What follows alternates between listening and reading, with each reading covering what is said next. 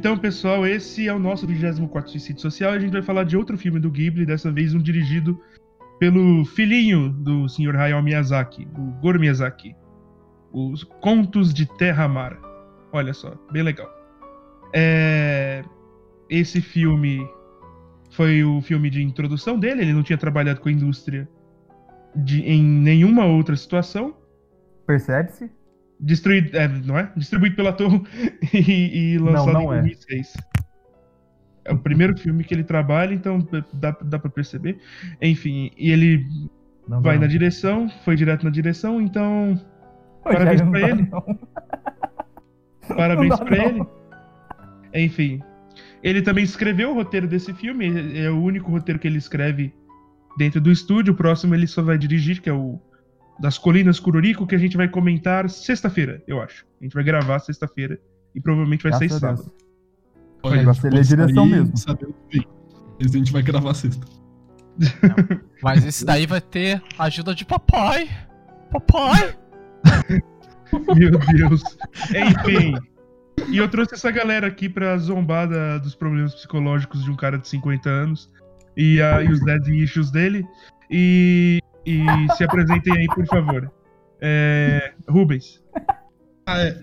Oi, gente, eu sou o Rubens e. É, é isso aí. É, tô sem introdução hoje. Gastou, gastou antes da, do podcast, né?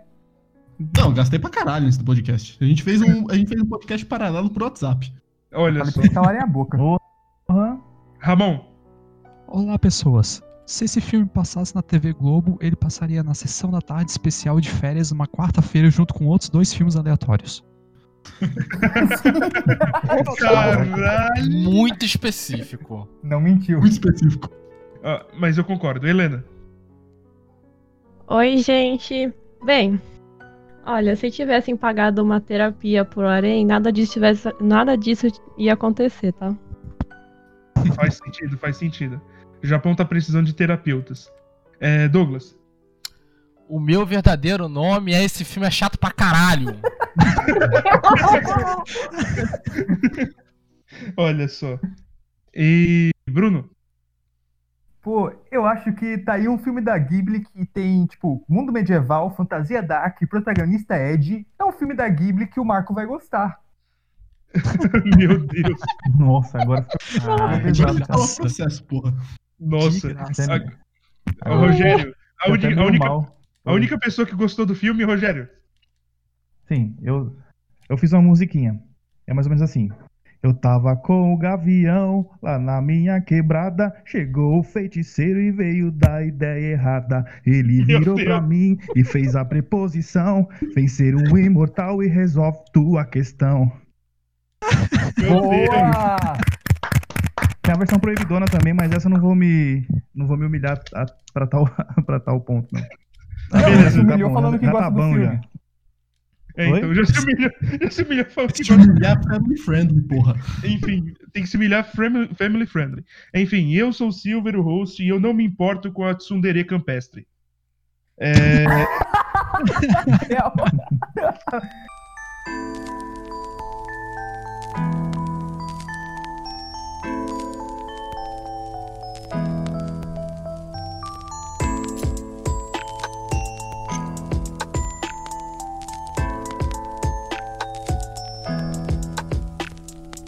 É desse filme que a gente vai falar, como eu disse, um filme dirigido e escrito por Goro Miyazaki, uma adaptação é, dos quatro livros, uma mistureba entre os quatro livros, da, de Ursula Guin, as, os contos de Terra-Mar, que começa com o feiticeiro de Terra-Mar e termina em Terrano. Pois é. E, e, é isso. É basicamente isso. tem de bom nesse filme, não tem tanta coisa assim. É, ele, ele foi um sucesso no Japão, mas não foi um sucesso da crítica. Assim, é, é filme do Ghibli, vai dar bastante dinheiro, só que não vai não vai preencher o coraçãozinho de quem produz. Então. Agradou todo mundo, menos, mas não agradou o papai. Agradou todo mundo, mas não agradou o papai. Ah, não, ó. Eu acho que a, a, coisa que mais agradou o pessoal foi poder zoar o Miyazaki. Naquele vídeo no YouTube, os caras estavam claramente zoando o, o Miyazaki. Falando, porra, mó trampo filosófico do teu filho aí, parceiro. A gente vai perdendo. O filme é tão ruim que a gente vai perdendo pessoas conforme o podcast vai passando. É uma praga. Não, o filme é tão ruim culpa que a de gente quem tá- fez a agenda. que a gente tá perdendo a noção de estrutura do podcast, né? Porque Pois eu é, né? nem apresentei as, Nossa senhora, velho. as Nem questões começou a iniciais. apresentação É, então. e já tá desse jeito, bicho. Eu vou ser, eu vou ser total advogado do diabo nesse podcast, não é possível, cara. Boa sorte, Rogério. Eu vou fazer Boa uma sorte. ô, Vamos Rogério. lá. Eu tô, eu, tava, eu tô mais ou menos contigo, mas nem tanto. Beleza. É, tá então vamos não começar. existe, porra. Só direito, Enfim. caralho. Os caras continuam brigando no meio do podcast. ô, ô, Rogério, você vai ser, eu sou a pessoa mais próxima de um aliado que você vai ter nesse podcast hoje. Me respeita. Olha só. Então, um abraço digital aqui. Abraço digital, enfim. Pessoal, vamos começar? Impressões iniciais. Rubens, dê aí as suas antes que eu, que eu exploda todo mundo. É, claramente, esse, esse filme deve ter dado algum, deve ter rendido alguns anos de terapia pro Goro, porque puta que pariu, mano, aquele vídeo do Miyazaki saindo no meio da, do bagulho, tipo, no meio da estreia do filme. Caralho, mano, imagina, imagina se isso fosse. Bem que o cara tem 50 anos, mas imagina, tipo, você tá fazendo um trampo, você gastou mó tempo, você fez um, você fez com o teu coração pra agradar o teu pai. Seu pai levanta e vai embora e depois começa a carcar você no, pra imprensa, pro mundo inteiro, mano. Mano, eu fiquei com muita pena do, do Goro Miyazaki, mas enfim. Vamos, vamos ao filme. Tem muita coisa, tem muita, dá muito pano pra manga pra discutir nesse filme, mas o que mais definiu, o que mais definiu a minha, a, a- o que eu, o que eu tirei vendo esse filme foi em algumas sensações um tédio e outras sensações uma incompreensão gigante, porque, enfim, é, o filme é muito bonito e a direção e a direção de arte não, a, a trilha sonora do filme é muito da hora, mas isso é isso é chovendo molhado de Ghibli, né? Isso, como o padrão de Ghibli é muito alto, o filme que não é, que não é necessariamente ruim, mas que não entrega o que a expectativa do- das pessoas estão estão chegando, ele fica ele sofre muito, muito mais. E esse filme sofreu pra caralho, assim, as- então, em alguns sentidos até ele é até meio injustiçado, mas o filme não é bom, tá ligado? Ele não é nem um pouco bom, ele é inclusive, como eu falei, ele é bem compreensível. Em questão, por exemplo, a relação que o personagem tem com a dragão barra menina. Primeiro ela. Primeiro ela odeia ele, falando que é, ela gosta. Ela tem. Primeiro ela odeia ele, depois ele vê ela cantando o batidão da solidão que o Rogério, que o Rogério cantou aí na introdução. Depois os caras ficam. se amam, tá ligado? Não se amam, mas eles ficam bem um com o outro. Ela começa Mas- a gostar deles. Mas isso é padrão Ghibli. é, mas nunca, mas nunca é tão incompreensível assim. É, o Mononoke também tem a. O Mononoke também tem a, o romance do Ashitaka com a, com a Mononoke, que também não faz assim tanto sentido, mas, cara, nunca é desse jeito, tá ligado? É, eu discordo. Nunca te, nunca te deixa. Você nunca Ô, te Bruno. deixa pensando, tipo, caralho, que porra é essa?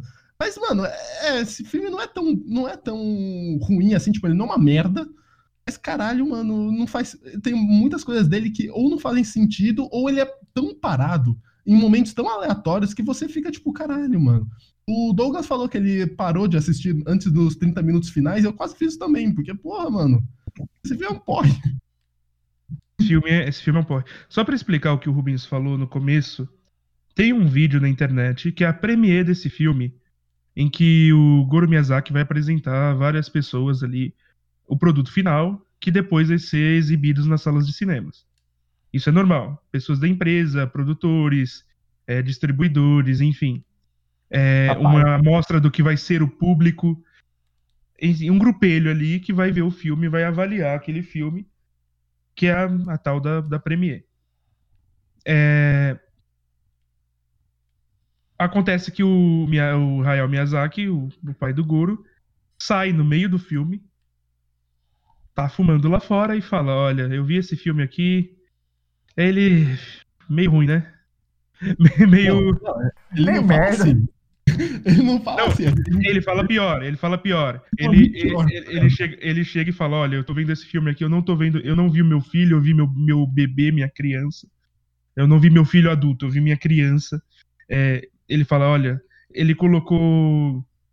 Ele, ele colocou, tipo, uma coisa que eu discordo do Miyazaki, mas que ele fala, você não tem que colocar seus sentimentos assim no filme desse, é porque tem, tem, tem, tem o cara matando o pai no começo, e aí.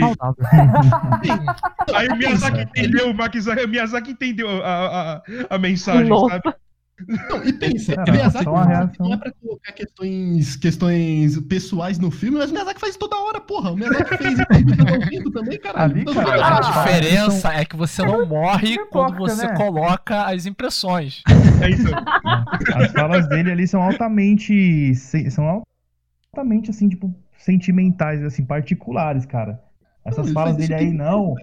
É, tipo, mas a forma como ele fala do filme, sabe? Não, tô vendo uma criança, o meu filho ainda não é adulto. Não, você não coloca questões pessoais no filme dessa forma. São falas altamente, assim, tipo, particulares, inclusive. Eu acredito. O, o, que não, o, que não, o que não descredibiliza o fato delas estarem muito. Pra mim, descredibiliza. Muito correta. Não descredibiliza de forma nenhuma. Sentimento pra e razão sim. não são coisas divididas.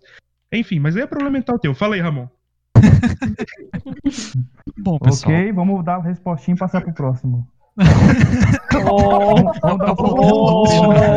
Prerrogativa, prerrogativa. Dá um soco e correr, né?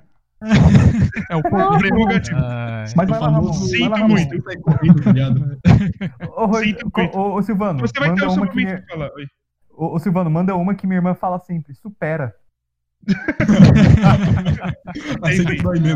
não, não, mas assim, é, é, mas só uma, uma questão aqui a gente tá degringolando muito. O que eu queria ter falado com, em conjunto com o que o Rubens tinha falado era, tipo, simplesmente explicar pro público o, o que ele tava citando no começo. E eu ia passar diretamente pro Ramon. Mas aí entrou numa conversa, enfim. Pessoal, impressões iniciais é um após o outro. É, vamos tentar manter desse jeito. Enfim, Ramon. Bom sinal, Silvano. Eu acho que eu entendi ele. É, então, vou, vamos começar. Pois geralmente aqui, quando você vai fazer uma crítica, você tem ou uma crítica positiva, né? Ou uma crítica negativa, ou até mesmo ambas. Eu considero que a crítica negativa é a que exige muito mais responsabilidade. Porque se você fala, ah, eu gostei, é bom, é bom porque eu gostei, as pessoas até que aceitam até um certo ponto. Isso até que costuma passar batido. Agora, você simplesmente dizer, eu não gostei, e você não sabe dizer por que você não gostou, aí a gente tem um sério problema e que abre espaço para muita discussão que pode levar a lugar nenhum. Então, quando eu assisti esse filme, eu terminei ele e a primeira coisa que veio à cabeça foi: porra, eu não gostei desse filme. E eu comecei a pensar, ok, por que, que eu não gostei desse filme? Então eu comecei a fazer um retrospecto dos outros filmes que a gente viu para eu conseguir entender por que, que eu fiquei com esse gosto amargo na boca quando terminou o filme. Então, dos filmes que eu vi até agora e que eu gostei, eu consigo ver dois grandes grupos neles. Tem um primeiro grupo que são filmes divertidos barra fofos, e tem os filmes que são emocionantes. Nos filmes divertidos barra fofos, o que me agradou, o que fez eu gostar dele, foi porque o humor conversou comigo e me fez rir. E no, ou então, teve os personagens e as situações com que ocorreram com os personagens me fizeram sentir um carinho, um afeto por esses personagens. Deu aquele calorzinho no coração, sabe? Já no segundo grupo de filmes, os filmes emocionantes, eu gostei porque eu consegui, em maior ou menor grau, me conectar com um ou mais personagens. Assim, eu consegui sentir as emoções desses personagens e passar também por esses conflitos que eles passaram. O, esse filme, Contos de Terra-Mar, ele definitivamente ele quer se encaixar nesse meu segundo grupo, esse meu de filmes emocionantes. Só que ele peca porque ele não consegue estabelecer uma conexão com qualquer um dos personagens ali apresentados. Os personagens são muito fabulosos, eles são rasos, têm poucas camadas, têm pouca nuance. O primeiro momento que eu achei que eu ia me conectar com algum personagem foi quando o Arém, né, o garoto, ele intervém com os guardas que estão tentando abusar da, da Teru, da garota. Só que essa conexão se perdeu quase que instantaneamente, porque o Arém acabou virando um estereótipo de cavaleiro na armadura brilhante. O filme ainda tentou quebrar esse estereótipo, quebrar essa imagem, quando o Arém fala que ele não teme a morte, porque ele não tem apego à vida. Mas isso não afasta ele tanto assim desse estereótipo do, do cavaleiro. Então, sem me conectar com os personagens, eu não consigo me emocionar. E na minha opinião, o filme já começou falhando em uma das principais propostas dele. A temática do filme ficou clara para mim depois de 90 minutos, quando tem a conversa da Teru com a sombra do Arém. Ali é que eu finalmente compreendi que esse é um filme que trata do seguinte conflito: como valorizar a vida sem cair num medo exagerado da morte. Como que tu atinge esse equilíbrio? É uma temática bem interessante, ela dá bastante pano para manga, mas ela foi abordada de uma forma muito rasa e superficial. O diálogo com a, esse diálogo com a sombra, o diálogo da Teru com o Arém verdadeiro depois, o diálogo do Arém com o Kobe, aquilo ali era para ser o supra-sumo, sabe? Era para ser um, um puta de um ensaio sobre a mortalidade humana e como que a gente lida com isso. O que acontece são, na verdade, diálogos curtos, rasos, superficiais. São diálogos que, se somados, não chegam a dar 5 minutos. Você tem falas, falas previsíveis, não te provoca nenhum insight. E, sinceramente, teve momentos que me pareceu que, que as falas eram notas de personalidade. Quando você monta uma ficha do, do personagem, me pareceu isso. Uma notinha de personalidade, o cara pegou, jogou ali no diálogo e tocou pra frente. Além disso, o filme também pega com as emoções dos personagens. As emoções são representadas de uma forma binária, é sempre extrema. Ou o personagem sente raiva ou ele sente amor. Não tem espaço para miríade de sentimentos humanos que existem entre as duas pontas desse espectro. Então, nesse sentido, eu tenho a sensação de que houve uma falta de maturidade emocional em todos os personagens. Todos eles parecem incapazes de sentir ou mesmo compreender sentimentos conflitantes. A rara exceção é o conflito interno que o Arém passa, mas isso não é abordado de uma forma mais ampla e direta pelo filme, ou pelo menos uma forma que seja mais criativa, além de apenas um pequeno diálogo expositivo.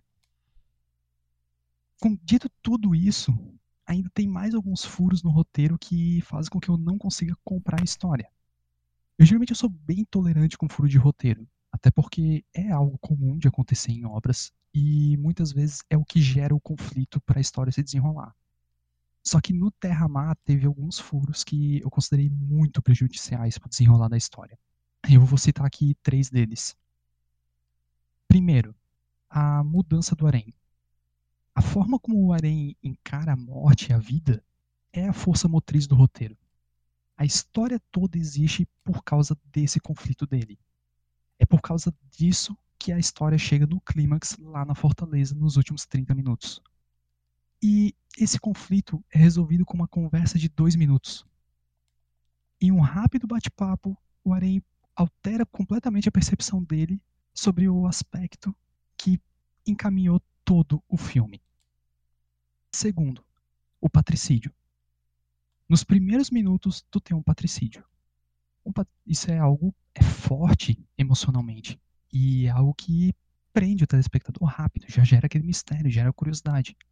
Então não é o tipo de recurso que tu usa assim levianamente. Tu tem que, esse é o tipo de recurso que você precisa utilizar de forma muito consciente, muito cuidadosa. Só que o patricídio ele gerou zero consequências na trama. Mesmo sendo um príncipe que matou o rei. Porra, por mais que não tenha internet naquela época, isso é um baita no bafão, gente. Ia estar tá todo mundo comentando esse negócio. Não tem como algo assim passar despercebido. Então, dito isso, como que ninguém reconhece o Arém? Seja através do pelo rosto dele, seja pelo nome dele, seja pela voz dele, pela vestimenta, pela espada, ninguém em nenhum momento descobre que o Arém é o príncipe que matou o rei. E além disso, a, o roubo da espada também não tem nenhuma consequência. O roubo da espada é só uma ferramenta de roteiro e nada mais. E o terceiro grande furo, na minha opinião, é com o Gavião. Tem várias vezes no filme que é dito que o Gavião ele quis escolher, ele escolheu viver de uma forma solitária. Então, a gente entende, por ser ressaltado tantas vezes no filme, que isso é algo muito importante para a gente compreender o Gavião compreender por que, que ele resolveu viver dessa forma solitária. Mas o filme não explica isso. Ele é uma pessoa solitária, ele decidiu ser solitário, isso é muito importante para a personalidade dele, e é isso aí. Não existe nenhum porquê. Então, esse, todas essas cenas, elas me fazem pensar o seguinte. Toda cena que um, um diretor apresenta, ela tem alguma importância.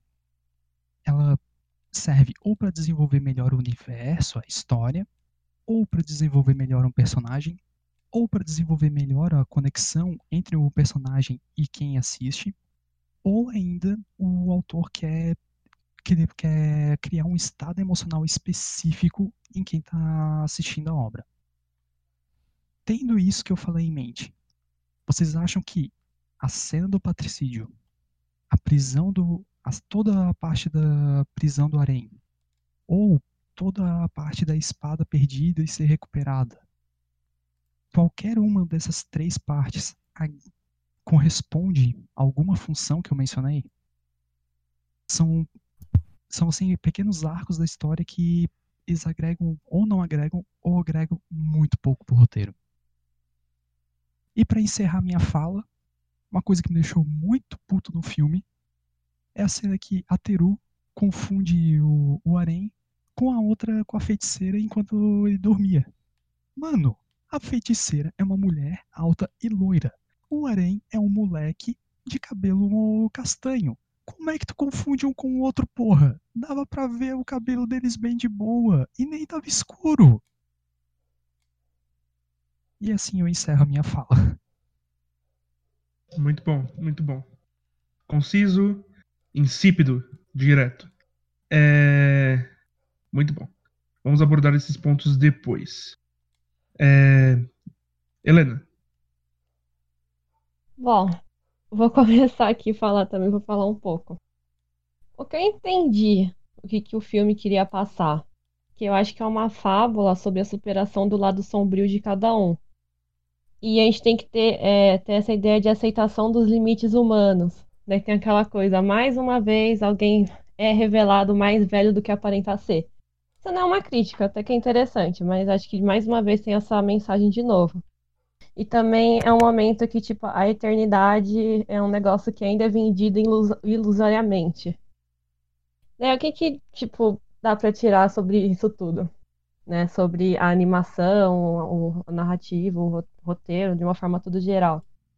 Eu senti que eu não estava assistindo um filme do Estúdio Ghibli. Não que todo filme do Estúdio Ghibli tem que ser um quadradinho certinho, que tem que seguir as mesmas coisas e tal. Mas eu acho que eu senti a falta de sentir sensação aos detalhes, como tem alguns filmes, é, ter esse momento de sentir os espaços e tal, de entender mais os personagens, porque como o Ramon disse, eles não são tão, eles são muito rasos, e eu senti muita falta disso, e acho que pode ser um dos é, tipo, o que as, quando as pessoas assistem pode ter essa sensação também. E eu sinto também que a história parece que o, o ambiente que se passa, o lugar, é super grandioso. Então, quando a gente coloca uma história que parece que é simples, parece que ela, ela é rasa. Ela precisava ter mais profundidade. E eu quero falar sobre uns pontos também que eu mais negativos tipo, eu, de, desse lance do, do universo. O que, que é Terra-Mar?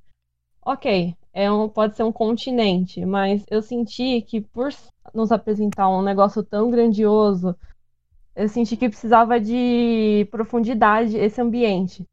Não que, tipo, todos os filmes precisa mostrar como que funciona o lugar, essas coisas, mas parece que o diretor, o escritor, dá essa sensação de tipo, ó, aqui o universo maravilhoso que eu tenho, mas eu não vou fazer tanta profundidade. Então é isso aí. E sobre o protagonista, eu não crio empatia por ele como eu criei pelos outros personagens da Ghibli.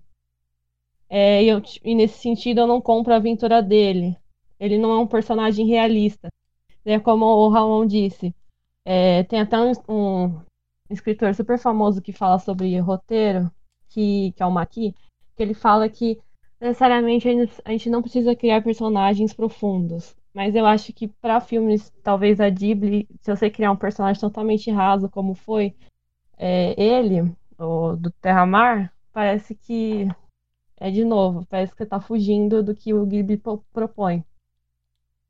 E eu senti que também é um anime muito do gênero, aquele gênero histórico, histórico, né, que, que tem em séries de anime como Akatsuki no Yona, Arslan. Então eu gostei muito assim da das cidades medievais nesse sentido. E eu senti que, fazer uma comparação com algum filme do Estúdio Ghibli, acho que ele estaria mais para um, sei lá, Castelo do Céu, porque é uma aventura constante de tipo. É, sempre tem só um conflito e assim vai. E eu até dá pra é, debater e, tipo, juntar como se fosse uma jornada do herói, mas uma jornada bem ruim, onde não tem uma evolução do protagonista. E eu odeio o personagem que deseja a morte, que fica desejando a morte por muito tempo. Eu não sei, não, não gosto e acho que é por isso que eu não compro a aventura do, do protagonista. E eu sinto Mas que. Marco deve adorar. Daí eu sinto que esses, esses pontos todos, e do protagonista e da animação, por não ser, não é algo natural. Daí até vou fazer uma comparação da cena da, Esqueci, é da Teru que tá cantando. Com a cena do sussurro do, do coração, que a Shizuko tá cantando. Tem uma a cena lá do sussurro do coração, quando ela chega na, na, naquela loja, encontra o menino, daí ele fala, ah, eu vou tocar, mas você tem que cantar. Daí eles estão lá cantando. E daí depois chega o avô dele. Ali eu chorei. Total. Tipo, eu achei tão, tipo, detalhista, bonito e tal. E daí, na Contos do Terra-Mar, ela tá lá olhando pro nada, começa a cantar. Daí ele, daí ele pega e chora assim, até esconde a cara. Tipo, ah, é isso aí, né? Sabe? Passou. Mas uma coisa que eu vou falar, é, falar um ponto positivo, que é a trilha sonora. Eu tinha até um estudo sobre trilha sonora, mas vou falar rapidinho. Eu, eu gostei bastante porque ela remete o ambiente que se passa a história, que é um ambiente medieval. Então a gente, tem, a gente tem até um nome disso, que é uma música de localização, uma música funcional, que funciona para aquele ambiente, que é uma música que remete a, ao medieval. Daí é legal que quando tem a, uma cena de luta, de guerra, ou de, tipo, de vai enaltecer o, o protagonista, ele usa tipo músicas onde tem tambor, né, batidas e uso de vozes, né, se fosse, é, que remete à guerra, sobre barulhos assim super fortes. Mas em, quando tem mais cenas de calmaria, que eles estão no campo, que só tá um personagem encarando assim o campo, são cenas que usa mais instrumentos de sopro, como a flauta e tal. E eu gosto também muito da parte do castelo, que tem uma trilha muito mais sombria, que vai remeter, tipo, um ambiente mais frio, assim, e também remete a, a, ao Kobe, que é o feiticeiro, e acho que isso ficou bem legal, ficou com um leitmotiv pro personagem. E também tem outra parte lá que é da cena do pântano que o, o Aren tá correndo dele mesmo. Eu achei interessante, botou um suspense assim, mesmo que a animação ficou meio estranha ali dele correndo lá, achei interessante. E acho que é isso. Ah, eu coloquei aqui nas minhas anotações que eu adorei a, a pessoa, a, o Seiyu que dublou o Kobe. Achei bem assim uma voz assim chique. Adorava quando ele falava gavião, achava, nossa, adorei. Tá, cara. Muito bem. É... É, Douglas. Opa, chegou a minha vez, vamos indo. o Douglas morreu. É. Vocês estão me ouvindo? Sim, sim. Sim, sim, sim. Não, é que eu não queria é, atrapalhar a fala de ninguém. É, Douglas? Sabe, é meio complicado dizer o porquê que eu não gosto desse filme. Porque perpassa vários temas, né? Eu acho que o início do filme é talvez um dos maiores problemas dele, porque ele te entope de informação que não serve pra porcaria nenhuma. Tipo, é, você saber naquele momento inicial que o mundo mágico está em decadência, não é tão importante assim. Tanto que o Gavião, ele vai e explica isso. Então, não, não é algo que faz sentido. Sabe? É, eu queria, né, que esse patricídio tivesse mais é, força, né? Porque ele faz parte da força motriz do personagem, mas ao mesmo tempo a história não se ajuda e não retrata isso. Então é, é muito complicado. Tanto que quando você chega na virada do filme, do segundo pro terceiro ato, que foi quando eu desisti inicialmente de ver o filme, é, em nenhum momento tinha sido abordado o medo da morte. É...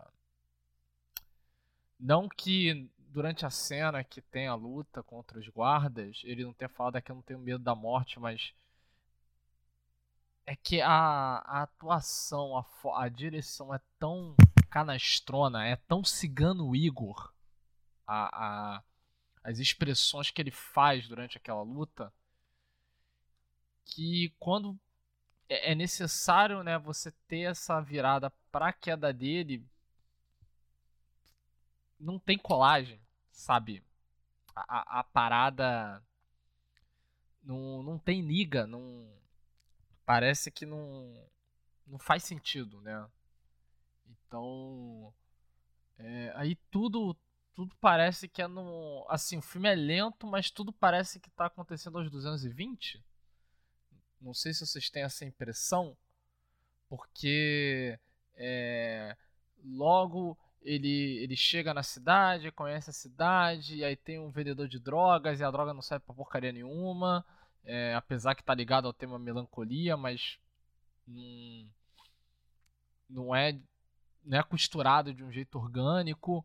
É, o que torna também a escolha dele de beber o, o elixir do, do mago do vilão na virada do segundo pro terceiro ato também uma, uma decisão idiota, não, não faz sentido. O... E, e, tem coisas que, tipo, você não sabe se são conceitos é, que são é, conhecimento comum, se é uma coisa magística, que é um conhecimento iniciático. Então, o, o filme ele se propõe muita coisa, entrega praticamente nada. É, a, a, a menina ser o dragão é, é algo que não tem. Você não tem foreshadowing, você não. Não existe um, um movimento efetivo para você criar essa coisa. Ah, a menina tem uma parada diferente e tal. A única coisa que eu sabia é que, tipo assim, vai aparecer um dragão. Porque ele sonhou com um dragão, não era um gavião no sonho dele. E quando ele se reconcilia, né? É, aparece um dragão. O, eu não consigo sentir esses conf, o, os conflitos internos. Parece muito confuso que uma hora é claramente a culpa dele ter matado o pai. E, mas você não sabe o porquê que esse cara matou o pai, então. Sabe? Não sei. É, é, é um filme que ele tenta falar muita coisa, fala de nada e só tem um ponto que eu achei interessante, porque retoma um tema que é do estúdio, que é a luta do homem contra a natureza que é essa questão de se aceitar a morte, né? Então, as pessoas têm que lembrar que são, são mortais, né? Memento mori, né? Você e, e, o Gavião ele lembra disso, apesar dele não usar o latim, né? Mas é, ele é, isso é um mote bom e quando a pessoa deixa, né, de de entender a sua própria mortalidade, ela entra em desequilíbrio. E isso que é um ponto bom. O lado sombra do, do Arém, na verdade, não, não é a sombra junguiana, né? É, é, são as potencialidades boas dele. Que por sinal ficou escondido o resto do filme, então a gente não sabe que ele é bom, a gente só sabe que ele é um cara muito negativo e deprimido. Então, ah, é uma péssima de uma redação. O, o Goro precisa voltar, precisa fazer umas aulinhas aí de dissertação, porque É, foi realmente. Eu não tenho como não concordar com o Miyazaki. Eu não, eu não vi um, um ser humano pleno nas suas capacidades. Eu vi um, um uma pessoa que está iniciando. E é isso. Certo. É, Temos um problema técnico aqui, um problema técnico comum chamado Bruno. É, ele ele tá caindo mais do que o Neymar em dia de jogo decisivo. Então, vamos esperar dois segundos, vamos ver se ele aparece. Opa, sem problema. Mano. Apareceu! Que... Aê. Dois segundos, hein? Você falou do, você falou do Neymar. Você falou do Neymar, apareceu no, no, meu Twitter. Eu não sei vocês, mas quando eu vejo o Neymar, eu só lembro dele caindo. Meu Como Deus. assim, dois segundos? Eu? Eu tava preparado É, pra fazer é uma piada vez. de que em dois segundos não ele não ia voltar, mas aí ele voltou. Enfim, olha Nossa. só. Bruno, sua vez, daí suas Pior impressões que, iniciais. pior que nem foi a internet que caiu, sabia? Foi o, o Discord mesmo. Tipo, a internet tava sussa. Cara, eu não escutei nada do que o Douglas falou. Mas ele deve ter falado alguma coisa. Então, se eu repetir coisa que o Douglas falou é porque eu não escutei o Douglas. Cara, esse Problema não, filme, falei assim, muito mal. eu não digo que ele é um filme sem alma. É, eu digo que ele é um filme sem cabeça. Mas dá pra ver que ele, tipo, ele tem algum coração ali. Tipo, ele tem, ele tem alguma coisa que querer dizer, ele tem essa temática do memento mori, que, que é, é uma frase em latim que significa lembre-se que você vai morrer, que é tipo, que, que remete bastante a essa dualidade de vida e a morte, né? Pra gente valorizar a vida, a gente precisa pensar na morte. É, Desculpa te interromper, mas eu falei disso. mas ainda assim, ele parece que ele é só coração e, e- tipo, foi jogar um monte de ideia jogada e ficou uma bagunça, sabe? E, e, cara, o que, que eu posso dizer? O protagonista, o, o design desse protagonista, ele é tipo um protótipo de Kirito. Se vocês forem parar pra pensar. É muito engraçado, cara. Ele, ele... Eu tenho que fazer a diferenciação entre design e arte. Pensa no Jake Long, o dragão ocidental, que, tipo, é, ele teve uma mudança de arte, mas ele não teve uma mudança de design. Então eu digo que ele tem um design muito Kirito, esse, esse protagonista, ele uma, ma- isso é uma maneira meio assustadora de para pensar. E ele é meio Ed, e aí, cara, é muito esquecido. Esse negócio da, da, da simpatia ele não provocou. É, o, tipo, realmente, com o negócio do pai dele, eu fiquei, tá, isso daí vai dar consequência? Não foi abordado. É, é como a Helena mesmo, ou foi o Ramon que disse, tipo, parece que jogaram ali no ar que, tipo, ah, ele matou o pai, deu um, deu um problema, e, e- e no final do filme ele assim, putz, matei meu pai, né? Foda, vou pedir desculpa, vai dar tudo certo. E esse foi o final. Temos uma Porra, situação aí. É, tipo isso. Ah, matei meu pai.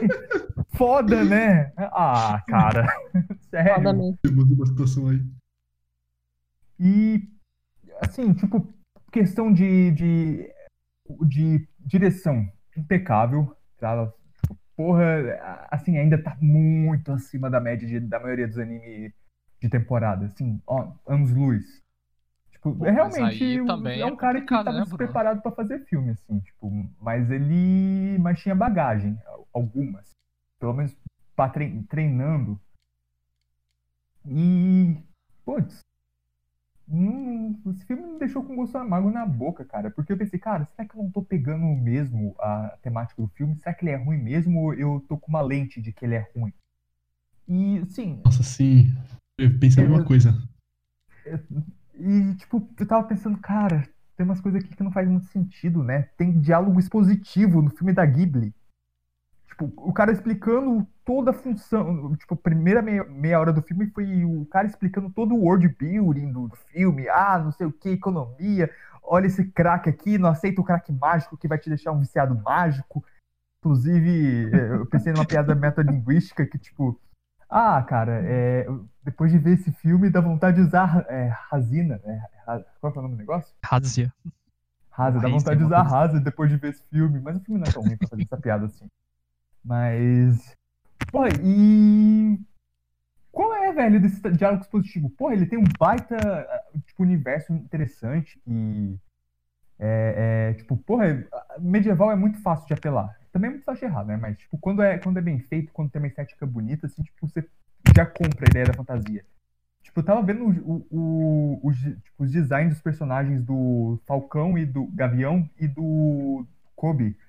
Um com uma luz roxa e outro com a luz laranja. E, cara, aquilo era muito bonito. Eu pensei, cara, eu quero jogar um jogo disso e me perder pra sempre, mas. Porra, é um filme. É um filme meio mediano. E. Pô. Por que, que- por que, que a mina virou dragão, cara? Apresentou os dois dragão, um bateu no outro e dela vira dragão no final e é isso aí. Qual é, velho? Minha crush virou um dragão. palavra- O que fazer? minha namorada é um Deus, pet. Deus Ex Machina é o nome disso. Não, então, esse filme tava começando a me dar ataque de ansiedade, porque eu tava pensando, mano, será que eu sou burro e não tô entendendo nada do que tá acontecendo? Ou será que isso é incompreensível mesmo? Porque chegou umas horas que eu falava, mano, que caralho está acontecendo nessa porra, mano? Enfim, vamos lá, pessoal. Não, É, e, tem, e, tem um- e tem uma frase assim que, tipo, o, o. que eu achei muito metalinguística, não só o fato dele matar o pai dele, o protagonista, mas ele falou assim: Eu não sei porque eu matei meu pai. Daí ele é homem ruim? Não, na verdade ele era bem admirável. Daí eu pensei, porra, Goro, por que, que você fez isso, cara? Então. Indiretas, RS. Então é nessa hora que o Miyazaki saiu do cinema pra. Eu falo, puta que pariu, eu vou fumar um cigarro. Pô, filho. Porra, caralho, você quer me matar, seu filho da puta? Porra, filho ingrato, caralho. Enfim, é, vamos lá. Mas agora dê suas impressões iniciais, Rogério. Tome o tempo que você precisar, que já que você é uma voz solitária aqui. é, e a gente vai ouvir. Todo mundo fica quietinho, viu? Enfim, fala aí. Obrigado pelo apoio, Silvano. Muito, muito grato. Vamos lá. Então, é o seguinte, eu achei que eu ia chegar aqui hoje e ia ficar muito contra, assim, todo mundo, sabe? Que ia. E tal, assim, que eu ia ser, tipo, advogado do diabo. Nem sei se essa expressão é adequada, mas é, conversando lá no grupo, eu fui vendo o ponto de vocês e conversando também com o Ramon sobre, sobre isso que ele falou também na, na introdução dele, eu comecei a perceber uma coisa. A obra ela passou a se dividir na minha cabeça no sentido de visão. Eu acho que essa obra ela tem que ser encarada, para ser entendida, ela tem que ser encarada de uma, uma forma específica. Esses pontos que vocês apresentaram, eles são, eles são muito pragmáticos. E eles estão certos. Eles estão certos. Eles são pontos que, que realmente você pensa na utilidade de uma cena ou na, na forma rasa como um personagem se expressa, ou sei lá, uma fala que, que parecia expositiva em dado momento. São pontos que estão certos, mas olhando dentro de uma ótica é, pragmática. Por que, que eu digo isso? Porque eu fui encarar essa obra, até por causa do nome, Conto, Conto de Terra-Mar. Eu já fui olhando de uma forma filosófica, até porque eu tenho tendência a isso, né? Eu já, eu sempre, sempre que eu assisto alguma coisa, eu já penso no porquê das coisas, sabe? Tipo, sei lá, se eu vejo uma coisa simples, um pássaro voando, eu já vou olhar e vou falar, tá, por que, que tem um pássaro voando? O que, que isso quer dizer? Mesmo que não tenha nada a dizer. Se um cara tá segurando um cajado, eu, eu me pergunto, por que, que tem um cajado? Se o cajado brilha, por que, que sai luz do cajado, entendeu? Eu, já, eu sempre vou construindo essas, esses questionamentos, porque eu já tenho essa tendência de olhar de uma forma filosófica, de uma forma mais metafísica e até poética para a obra. E eu comecei a perceber o seguinte, que essa visão que essa, essa crítica que vocês fizeram até agora, ela está certa do ponto de vista pragmático. Mas se você olhar do ponto de vista, filosófico, a obra ela faz muito mais sentido. Inclusive no final, que foi um, uma, uma sequência com bastante simbolismo até. E isso parece, isso pode parecer um argumento de alguém que gostou da obra e que quer levar ela para um campo muito abstrato e genérico, só para poder continuar dizendo que a obra é boa. E eu concordo que parece, mas é, não é. Eu, eu vejo que não é por, por alguns motivos. É, vocês vieram falando aí as suas impressões e, e falaram algumas vezes. Eu não entendi, ou a obra me pareceu muito muito sem sentido, né? Essa, esse sentimento de não ter entendido direito. Eu também vi críticas na internet que as pessoas falavam isso. E, ou então que a obra parecia ser muito assim dispersa e tal. E assim, como eu olhei com esse olhar desde o início, buscando esses, esses, esses motivos nas entrelinhas da coisa, eu não tive essa sensação. Para mim fez sentido com essa visão filosófica. Né? Eu até eu até falo do exemplo da Chapeuzinho Vermelho aqui, rapidamente. Sei lá, se você olhar o, o conto da Chapeuzinho Vermelho e você olhar com uma visão muito pragmática, poxa, é uma menina indo com a cesta na floresta, sabe? Cheio de bicho selvagem. Pô, cadê os pais dessa menina? Ela não tinha pai nem mãe. Sei lá. Entendeu? Ou então, ah, nossa, ela chegou na casa da, da avó, o lobo estava disfarçado. Como é que ela não percebeu que o lobo estava disfarçado? Mas a questão é, essa obra era para ser olhada, ela, ela vem para passar uma moral da história, entende? Então, um olhar muito crítico e pragmático em cima dessa obra acaba de, é, tirando a obra do que ela quer, do que ela pretende, acaba desvirtuando um pouco a proposta da obra. É, por exemplo, é, se você olhar de forma pragmática para a questão do pai, dele ter matado o pai, você se pergunta né, das consequências, dos porquês e tal. E por que, que ele roubou a espada afinal? A espada serviu só para no final ele desembainhar de forma estilosa? Não. Como eu estava olhando com uma visão filosófica para esses eventos e me questionando por porquê de cada coisa ali, eu vi que ele ter matado o pai, é, o pai era uma figura é, masculina, era uma figura que parecia é, causar um certo desconforto nele. É, eu, eu, até me arrisco a dizer que tinha um conflito sério por trás, porque quando as servas foram falar que o filho sumiu, elas acharam que ia incomodar o cara de falar que o filho sumiu, entende? E chegou uma mulher abafando, não, não liga para isso não. Então, assim, é aquela coisa, né? É, mostre, não fale, né? Mesmo que não tivesse mostrado de forma explícita o, o conflito com o pai, mesmo assim eu, eu, eu entendi que havia esse conflito, essa, esse, essa figura masculina superior que, de certa forma, oprimia ele. Então ele matar o pai e pegar a espada para ele, a espada que é símbolo de a espada que é símbolo de poder, e a espada tem um aspecto fálico, ou seja, masculinidade, né, e, ou energia vital, a gente também pode relacionar simbolicamente com isso. Para mim fez total sentido, olhando desse prisma, por esse prisma. Por exemplo, a passagem dos escravos, onde ele está lá na carroça. Para que, que aquela cena serviu? Para que, que ela estava ali? Ela levou para frente a história? Pragmaticamente, não. Mas se você entender que ele foi resgatado por um cara que cintilava, que brilhava, você entende que na cidade ele viu os prazeres carnais. Ele, e, ele, e ele cogitou é, entrar por aí para para curar as angústias dele emocionais que ele estava ali. Só que quando o cara chega brilhando. Por que, que o cara tá brilhando daquela forma? Por que, que ele não fez aquela luzinha simples com cajado? Por que, que ele tá cintilando? Porque é o cara que tá trazendo a luz. Se você pegar, por exemplo, o nome Lúcifer, né? O, o, aquele que traz a luz. Então, o cara que tava naquela cidade vendo todos aqueles, aqueles prazeres carnais e que foi escravizado, e aí veio um cara trazendo a luz e mostrando um caminho novo, essa cena passa a fazer sentido. E passa a agregar até para a imagem do Gavião. O Gavião, inclusive, que que, assim, falou um negócio para ele quando encontrou, falou assim, a gente, o nosso encontro não foi por acaso. E por isso que eu acho que eu não fiquei com aquele sentimento que a história ela não tava, ela tava muito solta. Porque na verdade essa fala dele serviu como uma, uma forma de atiçar minha curiosidade, tipo assim, ah, então vamos ver, porque o Gavião não é aquele que vê do alto, não é aquele que vê o panorama, não é aquele que vê o todo. Então vamos ver qual é a moral dessa história. Era o cara que estava tranquilo à beira da morte, como se soubesse de algo, era o cara que olhou pela primeira vez para a menina e falou: será que você é três pontinhos? Então era um cara que estava sabendo das coisas ali, sabe?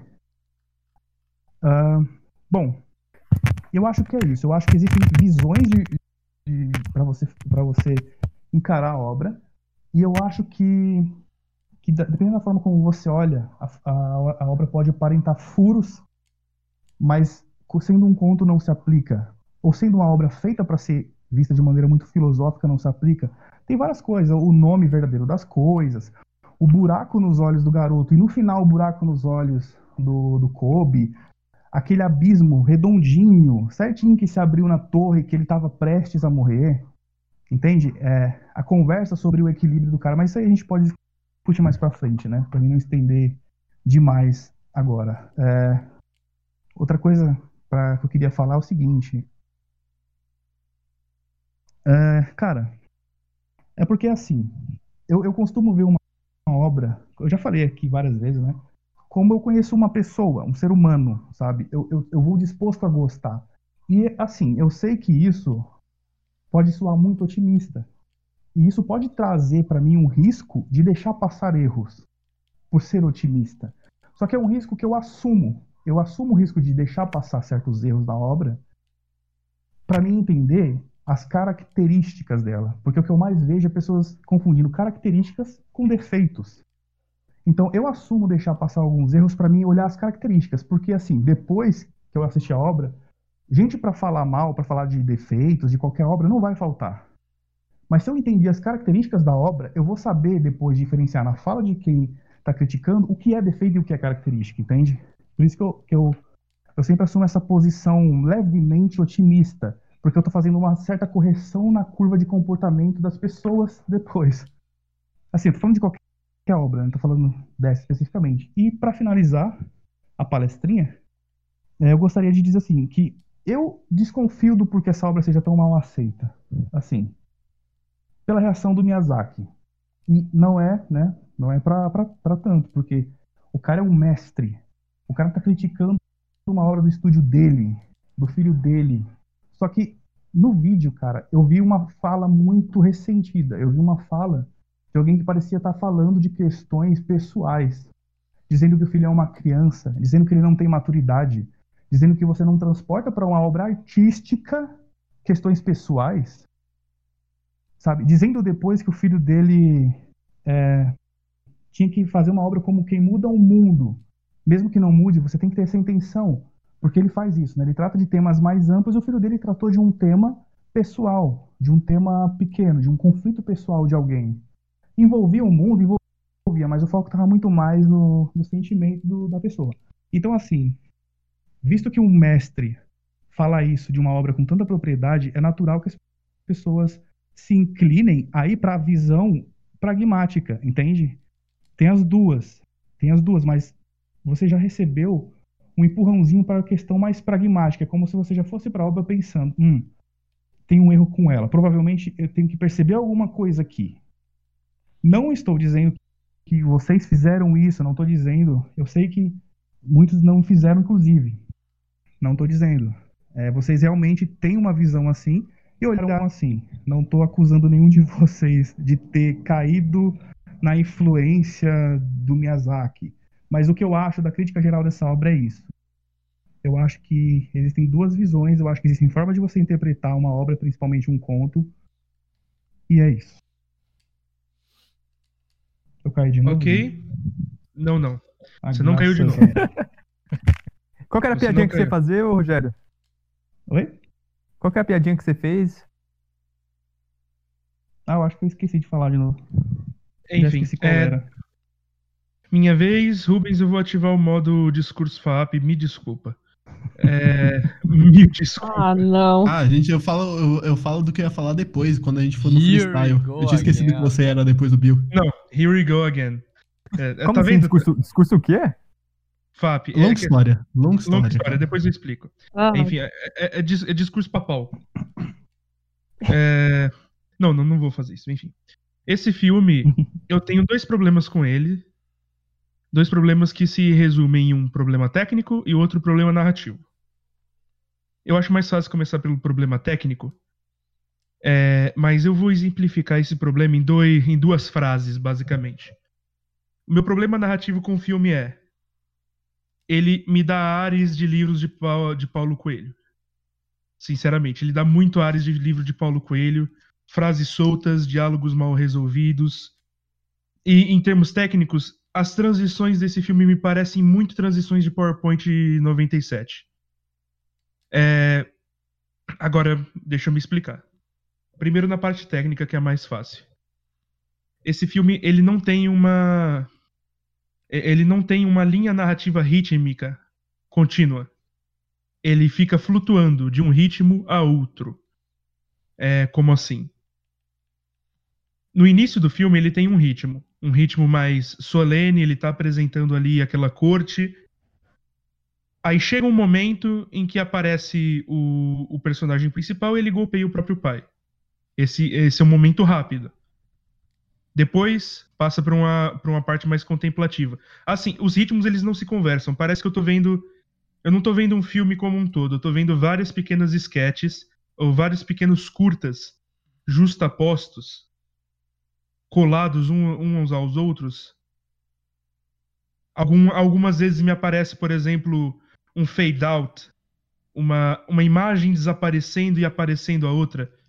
Essas transições que, que não acrescentam, ou que são pouco, é, ou que são pouco funcionais, ou que atrapalham o ritmo da cena. Existem muitas cenas nesse filme em que você precisaria de mais dois segundinhos para digerir a informação que veio antes, mas ele não te dá essa oportunidade, ele pula para outra cena que tem um ritmo totalmente diferente. Então, é um problema de montagem, um problema de storyboard, que é a função do diretor. É, outra coisa também é a trilha sonora. Eu vou. A trilha sonora é boa. Eu acho ela mal colocada. Mas eu acho ela Também. mal colocada. Eu, eu sou da sua da sua tese aí. Ela lembra um- até um pouco Hans Zimmer, pra falar a verdade. Sim. Ela é muito bem feita, só que ela é mal colocada, e eu me explico. Uma trilha sonora, ela tem que acompanhar a narrativa e ela, ela não pode ditar o tom da narrativa. Muitas vezes existem cenas nesse filme em que a trilha sonora ela, ela está ali para ditar o que você tem que sentir naquela cena e não compondo o que a cena está mostrando. Uma assim, uma trilha sonora totalmente heróica e num momento que, que não tá se mostrando tão heróico quanto a trilha sonora quer fazer parecer. E isso todas as vezes, reiteradamente. É uma, uma trilha muito mal colocada, bem feita, mas muito mal colocada. Transições, enfim, problemas de ritmo. Tem a parte em que eles estão viajando, o Gavião e o Garotinho. É, eles estão eles estão viajando e não dá uma sensação de que viajaram, dá a sensação que eles atravessaram a ponte e chegaram na outra cidade. Porque não tem nenhuma montagem de viagem, não mostra o, a distância, o ardor da, da, do- da caminhada. Não mostra, só tipo, corta, eles estão numa outra cidade que tá pegou fogo. Corta, eles atravessam o riacho. Corta, chegaram na cidade. Dá muita sensação de que eles andaram dois quilômetros e já chegaram no destino. Parece que tudo ali é muito próximo. Não, para mim, perdeu. é, não tem essa sensação de espaço. Não conseguiu tra- é, trazer essa sensação de espaço. E eu acho que isso conversa muito com que a impressão que o Ramon teve de que ah ninguém é, ninguém reconhece ele. É o príncipe que matou o rei. Eu tive a impressão, a pequena impressão, de que ele estava num lugar totalmente longínquo. Só que essa impressão ela, ela é meio viciada porque na verdade, o filme ele não deu essa impressão. Aparentemente, ele estava tentando dar essa impressão de que eles caminharam muito e de que ele foram- eles foram para terras distantes. Só que, como não teve nenhuma montagem, não teve nada mostrando uma caminhada longa, um caminho percorrido, é, parece só que tipo, eles entra- abriram a porta e olha só, estamos a 500 quilômetros de distância do nosso.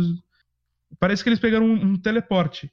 Esse filme tem muito teleporte. A garota saindo da cerca e seguindo lá a sombra, o Naruto de olho vermelho do, do garoto, ela, ela, ela o segue, entra na floresta, em dois segundos ela tá no castelo. Você não tem noção espacial nesse filme. Esse filme é muito. É muito bizarro a noção de tempo e espaço dele. Isso é um erro de storyboard, isso é um erro complicado, isso é um erro de direção, assim, isso tá na conta do Goro. Isso não, não tá na conta do material fonte, isso não tá na conta é, da- dos animadores, isso não tá na conta dos coloristas, isso tá na conta dele. É, foi ele que escolheu, ele que escolhe o ritmo. Uma das maiores funções de um diretor de animação é a produção de storyboards. Ele que escolhe o ritmo, tanto o ritmo é, visual quanto o ritmo musical. É, outra coisa também técnica que me deixou extremamente chateado foi a autoexpositividade desse filme. E eu explico. Meu Deus. É, e eu explico o que eu quero dizer por expositividade. Os filmes do Ghibli, muitas vezes, têm pequenos momentos em que os personagens falam o que eles estão fazendo. Eu me sinto, eu sinto isso um pouco desnecessário, mas eu entendo a função dessas, dessas pequenas cenas, porque eles também têm um público infantil. Não são filmes direcionados a um público infantil só, somente, são filmes mais universais, mas eles também precisam explicar algumas coisas. Então, personagens explicam o que eles estão fazendo naquele momento. Isso é uma coisa. Outra coisa é você apresentar momentos em que todas as pessoas naquela situação deviam saber de uma informação E mesmo assim tem um personagem explicando essa mesma informação da forma mais didática possível. Na cena de abertura, quando tem o, o mago da corte, ele para lá e ele fala: Olha, o mundo tinha dragões e os, os seres humanos eram juntos. Assim, eu duvido muito que aquela galera que tá ali reunida não sabia dessa informação há muito tempo e aquele cara não precisava explicar aquilo. Para que ele tá explicando? Ele tá explicando pra gente.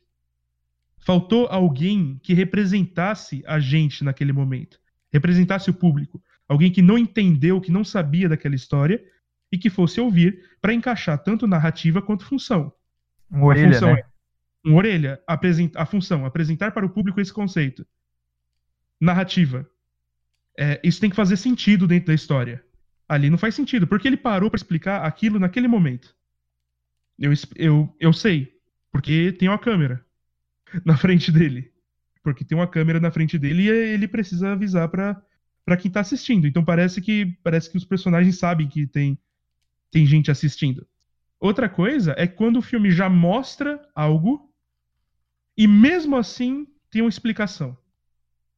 Tem toda uma cena, um take de um garotinho com um saco, vestindo um saco de batata e com o, e com a coleira. E eu entendi que era um escravo. Passa dois segundos e o gavião. É, então, são escravos. É, aí ele começa a explicar o que são escravos. É, são pessoas que são vendidas para trabalhar. E, assim, tem pessoas que ganham dinheiro vendendo pessoas. Eu- aí, aí eu perdi muito. Eu- eu- eu- meu Deus do céu.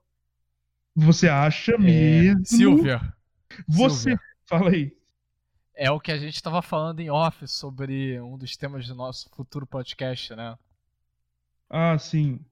Sim. É, é quando, quando a parada não conecta com a gente, a gente começa a, a sair muito da coisa. Sim, assim, é, eu tava tentando me conectar, eu tava muito querendo, tipo, nossa, eu quero muito gostar desse filme. Agora vamos É. para, para, para, para, olha só, vamos para o paralelismo linguístico, na minha língua tá, tá virando um, um nó na minha boca, enfim.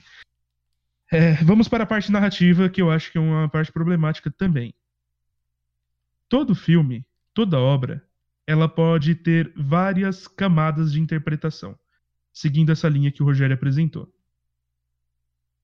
É, o que a gente chama de duplo sentido, ou sentido dúbio, ou é uma obra dupla, ela vai apresentar tanto uma narrativa histórica, uma narrativa coerente na superfície, e uma narrativa, uma narrativa simbólico-filosófica é, em outra camada. Por exemplo, é, vamos trazer o exemplo que o Bruno adora, Neon Gênesis Evangelho. Narrativa principal, narrativa superficial. Existem monstros atacando uma cidade. Você tem robôs gigantes atacando esses monstros. E a gente tem que dar um jeito nesses monstros. É isso. É uma narrativa funcional. Ela segue regras. As coisas funcionam a partir dela. Narrativa interna. Solidão, é, questões, é, problemas é, parentais, cristianismo, enfim, é, rela- relações humanas, enfim, várias outras coisas. Para uma obra ser boa, eu considero que essas duas, essas duas camadas têm que estar funcionais. Você não pode ser só filosófico e esquecer a narrativa, ou você não pode ser só narrativo e esquecer a mensagem.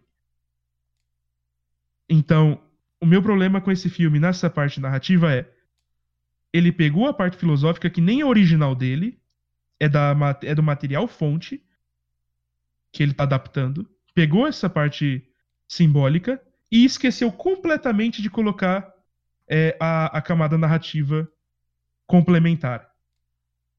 Então, assim, um filme ele pode ter uma obra, ela pode ter uma coerência é, filosófico-simbólica, ela pode ter tudo isso, mas se ela não tem coerência narrativa, ela perde. Perde muito. Uma coisa que nem Bird Box.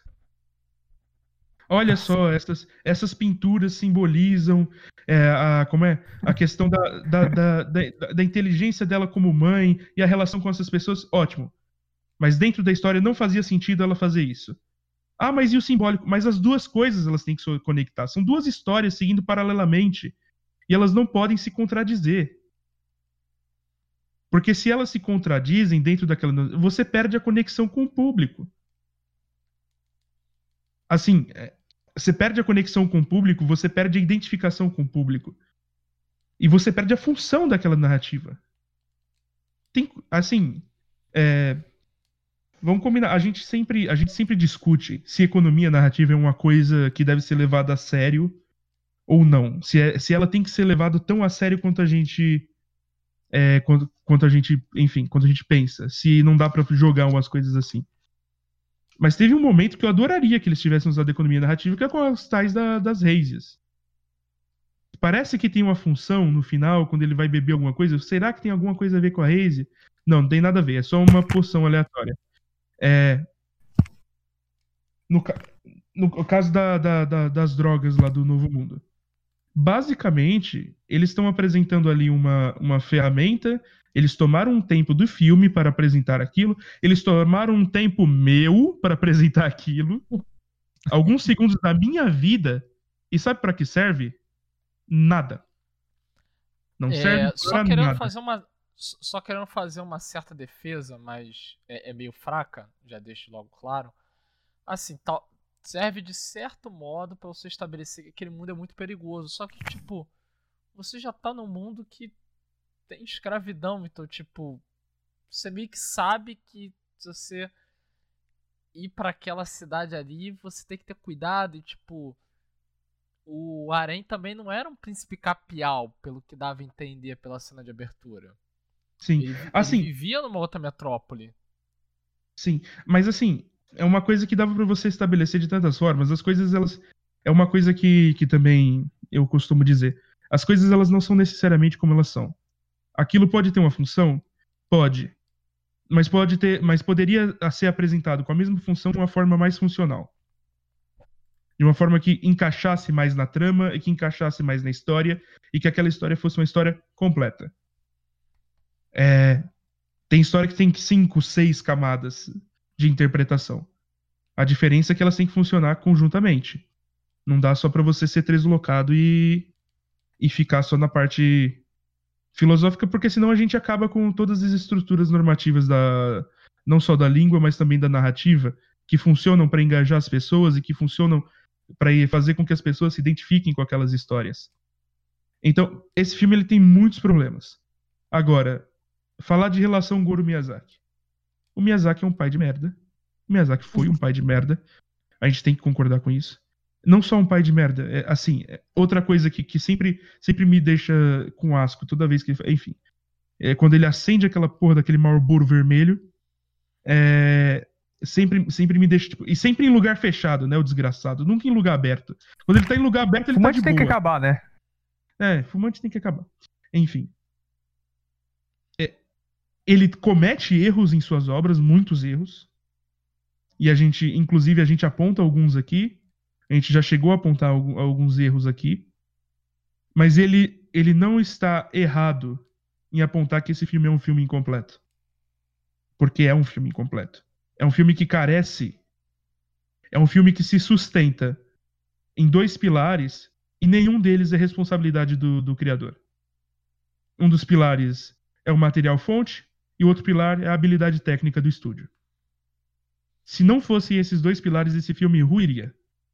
Ele chega. Ele, Você ele estaria do no chão. Você falou do material fonte.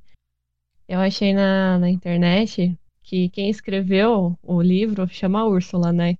E ela até fala que ela, ela, escon- ela não escondeu sua de- decepção por Miyazaki não encabeçar o projeto, mas acabou aceitando que quando o Miyazaki falou que ia supervisar, supervisionar a produção. Depois ela fala que depois do filme ela, ela fala que não, não gostou tanto das mudanças, mas aceitou. Mas depois ela falou para pro Goro: Não é meu livro, é o seu filme. E é um bom filme. Daí depois ela falou que ficou insatisfeita. Olha só. Um bom, um bom pra manter a amizade. É, Não é? Então, assim, tem essas coisas. Eu entendo o ponto. Eu, eu, eu, eu quero entender, eu acho. Eu acho que eu entendo o ponto que o Rogério apresenta. Que as obras elas têm essa coisa de transmitirem uma mensagem. É, mas eu acho que esse é uma, essa é uma, é uma outra camada da obra. E ela tem que estar em conjunto e ela tem que funcionar em conjunto com a primeira. Se as duas não estão conversando e se as duas não funcionam bem, a obra está incompleta, a obra está quebrada. É, tem como você passar a mesma mensagem de mil e uma formas. Claro, eu não estou querendo nenhuma obra perfeita, porque as imperfeições fazem as boas obras muitas vezes. Mas essa obra ela comete tantos erros e os mesmos erros repetidamente durante toda a transmissão que que ela perde a magia. Ela perde totalmente a magia. Toda obra tem uma proposição, toda obra tem uma mensagem. É, e essa e essa não conseguiu transmitir direito a, a que ela se propunha. Enfim, muito provavelmente a gente já está há mais de uma hora de, de podcast, mas vamos entrar no nosso modo freestyle aqui e seja o que Deus quiser. E aí, rap, aham, rap, aham, rap, rap, rap, freestyle, não, você rima, é, Não. Ô Bruno, isso Ó, foi Bruno isso, fode tudo sempre, né? isso foi constrangedor. Ó, É, mas era pra ser. Ah, atingiu o objetivo dele, né? enfim, Cara, eu já Cara, vou assim, eu então. queria. Hã? Pode, pode, pode. Eu já Pode ia, eu já ia atacar um argumento teu, Rogério. eu ia Beleza. comentar, ia comentar que tu falou, fez a comparação, né, que quando a obra se propõe a ser uma fábula, não faz sentido a gente ficar enchendo o saco dela cobrando Alô? vários detalhezinhos, né? Agora seu microfone está funcionando, Rubens. Porra, eu tava. eu- caralho, eu comecei a falar e aí eu vi que, que não tava tendo o bagulhinho do Discord. Eu falei, caralho, mano. Puta que pariu. Eu, eu tava com o. Douglas mutado, eu tava com o Douglas mutado por uma hora. Eu só queria baixar o volume dele porque tava meio estourando. Daí eu vi que o Silvano tava falando sozinho. Daí o Silvano, sim, sim. Daí eu, peraí, o que o Silvano tá falando, velho? Daí o Douglas tava mutado. Profissionalismo. profissionalismo. Isso é só profissionalismo, Acima senhoras e senhores. tudo. Acima de tudo. É, então, e o problema é que nessa obra eu não vejo ela se propondo a ser uma fábula totalmente tão distante do nosso universo como. Vai, eu sei que foi só um exemplo, Chapeuzinho Vermelho, mas ela não, não quer ser uma, uma visão tão distante simplificada do nosso mundo. Ela quer mostrar que é um universo muito semelhante ao nosso. Tem, óbvio, sua, sua parte fantástica, mas ela toda hora quer se aproximar do mundo como a gente conhece você tem um reinado. Nesse reinado, você tem o pessoal discutindo sobre ah, problemas na colheita, problemas com o gado, problemas econômicos. Você tem a cidade portuária, para mim, é a que mais quebra essa ideia de que a história quer ser uma fábula ao máximo. Sim. Ela não quer. A cidade portuária é uma representação muito próxima de qualquer cidade portuária alguns séculos atrás. É uma cidade onde você tem um forte comércio, tem de tudo sendo vendido, você tem pessoas de vários lugares, você tem comércio- Traficante. Isso que eu ia dizer agora, você tem comércio de escravos, você tem o comércio de drogas, só não tem prostituição ali. Então, Me lembrou muito, me lembrou muito a cidade do The Witcher. A... é medieval, né? Cara, por um E me- momento você falou que ia lembrar o Rio de Janeiro. Não, é. Agradecido por não ser carioca. Amém. Mas essa cidade, essa cidade portuária também me lembrou a Katsunoyona, que, o, que tem muita coisa, tipo assim, também. Então, meu ponto, Drogas e prostituição. churrasca latina. o meu ponto é realmente só esse. Eu, eu não vejo esse filme querendo Aham. ser uma fábula tão distante assim do, do mundo. É, é, é, complementando É, o, eu o que o, não- o Ramon falou, a, tipo, ô, Rogério, existem graus, graus, graus, é graus ou graus? Graus. Graus. Graus de verossimilhança, né? Essa obra aí, ela tem um, um peca, ela não é um Kaguya, sabe? Que tipo, Kaguya, ele é todo etéreo, ele, tipo, Kaguya, a menina nasceu do bambu e a gente não tá questionando.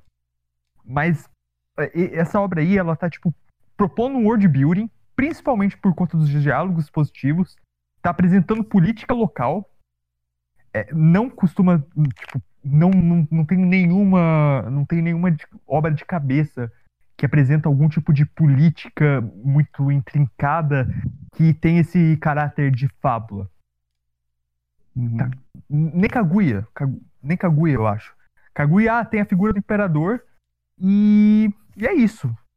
Sabe? Tipo, tem muito detalhe, tem muita coisa, tem muito funcionamento de lógica interna para você desconsiderar ele desconsiderar os furos de roteiro, entende? Tipo, e o problema não é, é tipo, uma coisa sair do campo da nossa lógica. Problema é quando a coisa se propõe, propõe detalhes de, de remete à nossa realidade e se propõe uma uma realidade, tipo, uma própria lógica interna e quebra essa lógica interna. E foi isso que aconteceu.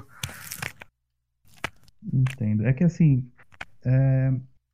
assim, gente, entre entre 8 e 80 existem 72 possibilidades, né? Então, bem como bem como o Bruno falou, tem graus, né? Uh, e eu acho que essa obra não se propõe a ser algo 100% fantasioso, porque basicamente o bicho do, do, do moleque para ele que ele viaja lá, ele não fala, sabe? A gente não tem umas viagens assim tão, tão muito fora, né? Uma garota nascendo do bambu, por exemplo. Só que assim, a partir do momento que você olha para a obra como um conto, ainda que não seja um conto raiz, aquele conto muito desconectado da nossa realidade, você ainda consegue entender coisas como os caras falando sobre a, a o gado adoecendo, né, as perdas deles e tudo, e pestes e tal, você entende que aquilo ali é só uma informação para mostrar para você, o mundo está em desequilíbrio, tem alguma coisa muito errada acontecendo com a natureza. Uh, coisas desse tipo, sabe? Uh, por exemplo, também, coisas como o Silvano citou na apresentação dele, o, a cena do velho que ele olha, ele começa a falar a história do mundo, aquilo ali soou muito conto, assim. E, e assim, se a gente pegar falar desconectadamente e falar, não, o velho falou uma coisa que todos já sabiam, de fato, mas o contexto qual era? O contexto é que as pessoas que chegaram ali para dar informação chegaram extremamente apavoradas, dizendo que viram dragões e brigando. E eles frisaram, e, ele, e, o velho depois ele frisou nisso, brigando, tipo, como se fosse um negócio assim, é, muito fora, catastrófico, fora do normal. E aí, nessa, nesse choque, o velho olha contemplativo para aquele mosaico na parede e ele comenta a história, né? Ele fala, fala rapidamente da história ali. Poxa, os humanos que já foram dragões se separaram. E eles aparecerem aqui brigando agora. Então, assim, não foi uma coisa jogada. Por exemplo, se você estivesse andando ali, e aí o velho olhasse para o mosaico e falasse: Veja aquele mosaico, vê como os humanos e os dragões eram um e se separaram. Não, aí realmente, puta que pariu, né? O rei sabe. E outra coisa também, né? A questão da cidade. É interessante. Essa cidade é interessante porque ela é um ponto que realmente aproxima da nossa realidade essa história. É, que, por exemplo, eu vi muito na, na, jornada desse moleque a jornada do Buda. É, porque ele, assim, Buda era um príncipe, né, vivia lá no bem bom, só que ele, insatisfeito, ele sai pro mundo. Ele quer ver o que tem lá. E o cocheiro dele, ao levar ele para viajar e para ver a cidade, ele vê, ele vê assim, eu acho que na primeira saída, ele faz algumas saídas do castelo e tal, e ele vê pessoas no chão doente, doentes ali. Ele fala, nossa, por que, que as pessoas são assim? E o, o cocheiro explica para ele, né? Elas estão doentes, então existe doença no mundo. Ele vê depois pessoas ah, velhas, ele não entende o que, que é a velhice. Entende? Então, assim, não é que esse moleque também fosse tão inocente, mas eu entendi o espanto dele de ver um moleque parecido com com ele com um, um, grilhão ali no, no, no, pescoço, sabe?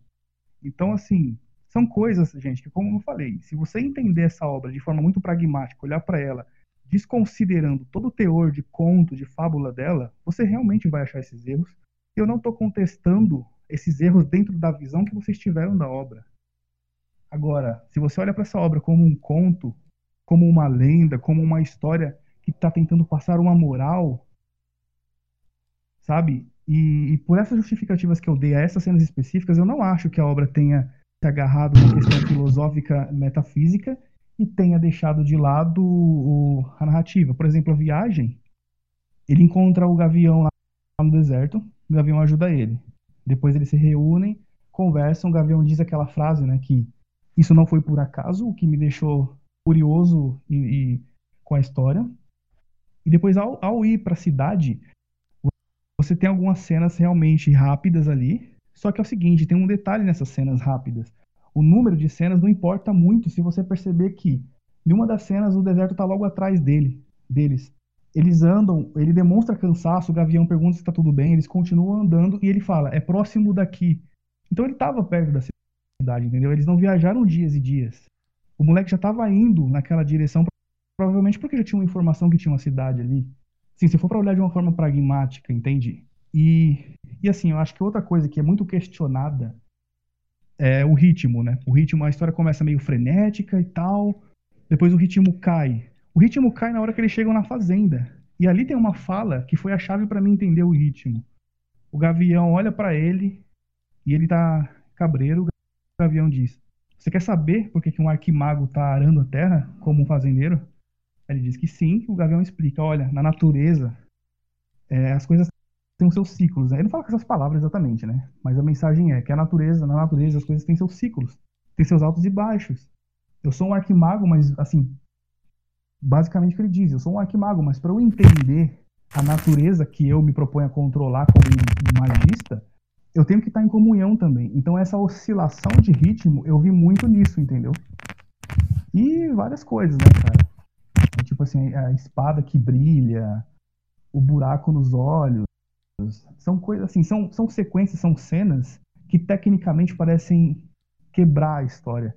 Mas quando você olha com olhar de conto, elas fazem sentido, sabe? Por isso que eu não acho que a, história, a narrativa da história é, ela foi contra a, a parte filosófica, porque a narrativa, sendo um conto, a narrativa tem que seguir a parte filosófica de conto, sabe? Mas, o, o, o Rogério, o problema é que essa obra não se propõe a ser um conto. Tá no nome, cara. Não, não, mas tipo, ela não, ela não, Conto ela, de terra tá. mar. Não, tudo Cuidado bem, mas ela, ela, ela, tipo, mas ela não, ela não tem estética de, de conto, tipo, narrativamente Não? falando. Ela não tem esse caráter etéreo, ela não tem esse caráter que é simbólico acima do, do, do, do não abstrato, sabe? O, o, o- Uhum. tipo, a- narrativa, o fio condutor, o texto é mais importante. Uhum. O, o- tipo, e não. E o texto tá muito. Deixou a desejar. Eu não tô dizendo. é, tipo, ninguém tá discordando de você que tá. Que o caráter simbólico dessa obra. Tipo, eu, eu achei legal pra caramba.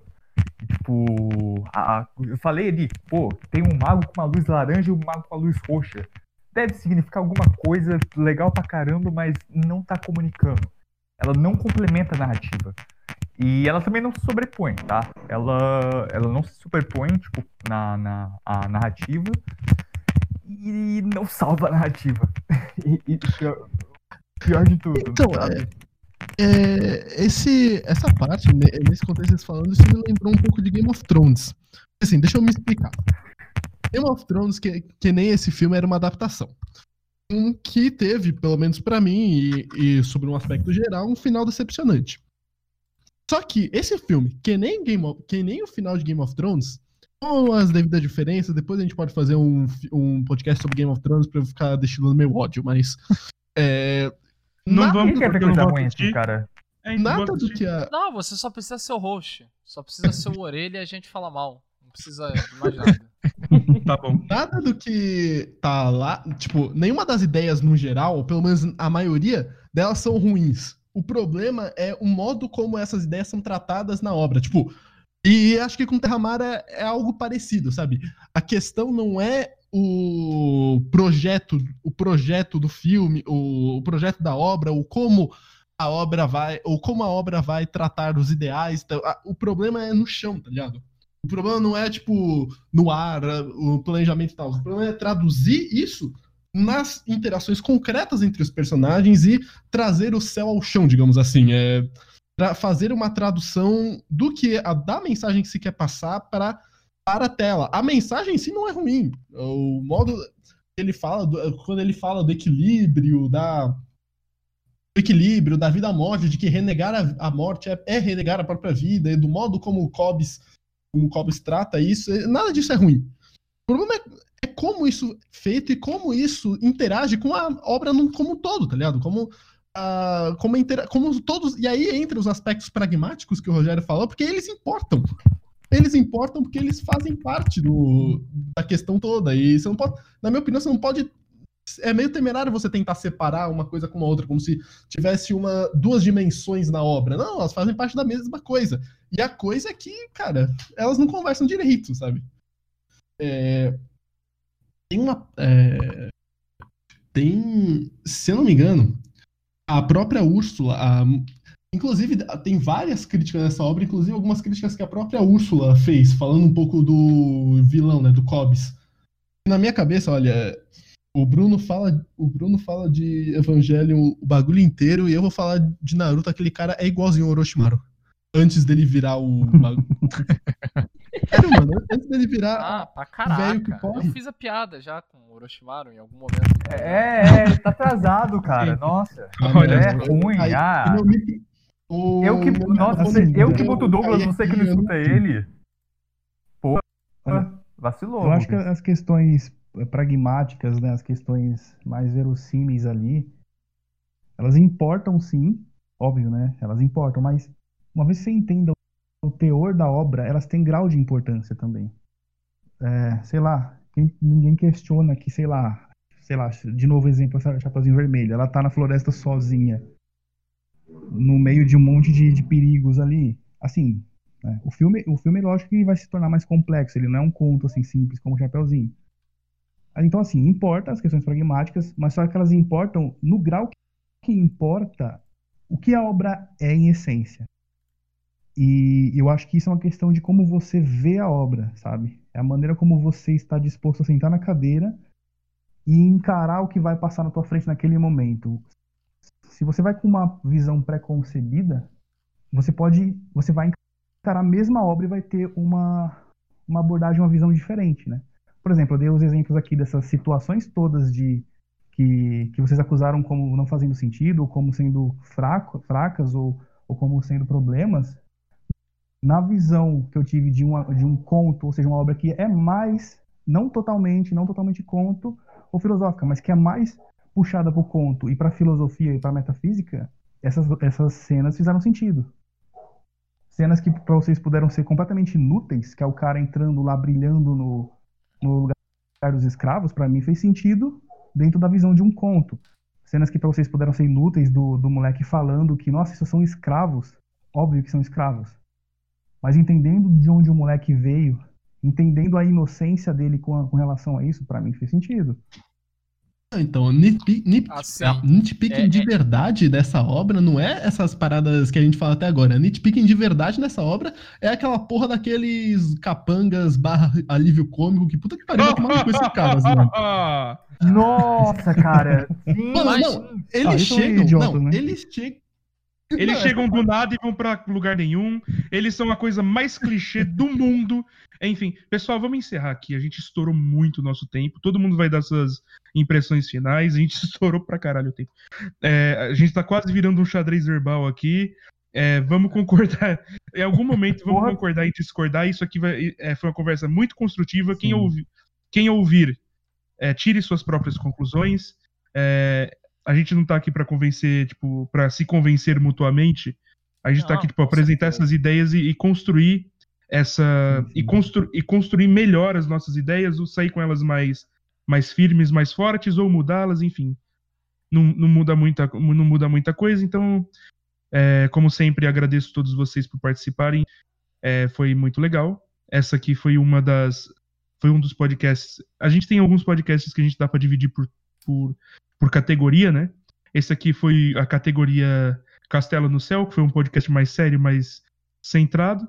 Tem a categoria Pessoas Bêbadas, que é tipo. é, ignoremos o host e vamos falar qualquer merda. E Foi o mó host, divertido aquele podcast, mano. enfim. é, mas enfim, deem suas, suas, é, suas é, impressões finais, como se- na mesma ordem do início. É, deixar o Rogério de penúltimo por conta da. Solamente o fato dele estar solo. É, mas eu vou ser o último porque, porque eu posso, enfim. É, Rubens, fala aí. Porque pau no cu de todo mundo, né? Não, não. Because of host. Grande rosto. É, então, olha, como consideração final, não, é, muito. Provavelmente, provavelmente tudo que eu. ah, praticamente tudo que eu for dizer aqui, eu vou estar meio que repetindo algo que já foi dito por alguém. Então, é, assim, o filme, em essência, esse filme não é. Não é que ele é um filme ruim, tá ligado? Não é que ele é um filme, um filme tipo o filme do DD. Ou, sei lá, outro, algum outro Não, eu lembrei merda. desse filme mesmo, cara, do, do filme do, D&D. É, então. Mano, esse filme fez- me fez lembrar um monte de coisa. Ele parece um pouco com é, um pouco com O Senhor dos Anéis e um pouco com as aventuras de RPG que eu fazia no, no ano passado. Todos os traumas veio à tona, então. É, é, então, vamos lá. É, ele, não é, ele não é um filme merda, tá ligado? Ele não é um filme ruim. Só que é um monstro da expectativa, tá ligado? Eu acho que esse filme foi meio que injustiçado, sendo bem sincero.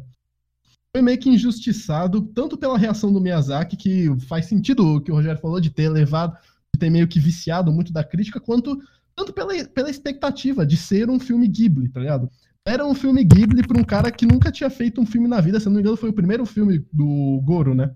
E o cara levou essa Primeira pedrada. experiência com animação da vida dele. Foi É, na vida filme. dele. Deram essa responsabilidade pro cara. O cara fez um filme que tem vários, vários e vários problemas, mas tá longe de ser um filme merda. Um, um, um filme completamente merda, e aí o cara tomou uma pedrada desgraçada. Mano, coitado desse cara, velho. Esse filme deve ter levado ele pra uma terapia por algum. por um tempo grande pra caralho. Mas É, enfim. o Freud tá precisando ali mesmo, né? Porra, matar o pai ali. Tá louco. Porra, mano. Mas enfim, mano, o filme. Eu posso considerar. Olha, eu posso agrupar. E acho que muito. eh, acho que o resto da- da- das pessoas que vão concordar. Que o filme tem dois grandes núcleos de problemas, né? É um núcleo de. É um núcleo de pacing, que é um núcleo de desenvolvimento e ritmo da história, e outro núcleo de. desen- Ou de desenvolvimento de personagens e de interação entre eles, que é o núcleo das interações entre os personagens e o núcleo do ritmo da história. E os dois, já, os dois, na minha opinião, podem ser ref- refletidos a um problema de adaptação. Porque esse filme tem um- uns- umas questões de adaptação ferradas. Ele é, ele é uma adaptação de uma série, acho que uns 7, 8 livros. Ele faz uma escolha meio, meio bizarra de adaptação. Ele adapta elementos do quarto, pelo que eu vi na internet, tá? Pelo que eu vi em várias reviews que falavam coisas muito parecidas. Que ele adapta elementos do quarto livro com outros elementos do terceiro livro, ele junta personagem, ele separa personagem, ele faz uma bagunça, tá ligado? E muito se perde, né? E é, muito, é sempre um problema desgraçado você adaptar, adap- fazer adaptações de mídias e adaptações de mídias, adaptações grandes de mídias, né? Adaptações de séries e séries de livros. E, cara, muitos dos problemas desse filme podem ser retratados naquelas a- adaptações. Acho que foi a Helena que falou da Úrsula, né, que é a, Úrs- a Úrsula Sim. Le Guin, Úrsula Le Guin, que é a autora do. É, Úrsula, Úrsula K. Le Guin, né, que é a autora do, da série de livros, ela falou que. Ela, ela, como a Helena falou, né, ela não odiou completo, ela não odiou o filme tanto quanto o Miyazaki odiou, mas ela, ela fala que muito dos, das Ela foi questões que ela educada, tem- né? ela foi educada, ela foi política. Mas ela, ela falou uma coisa, tipo, o livro tem só um- um- uma questão, né? Uma questão que engloba, né? E o livro tem uma. Um, ela falou que de- esse filme sofreu meio que um whitewashing, tá ligado? Que muito dos personagens, da etnia dos personagens foi completamente descaracterizada nessa parada.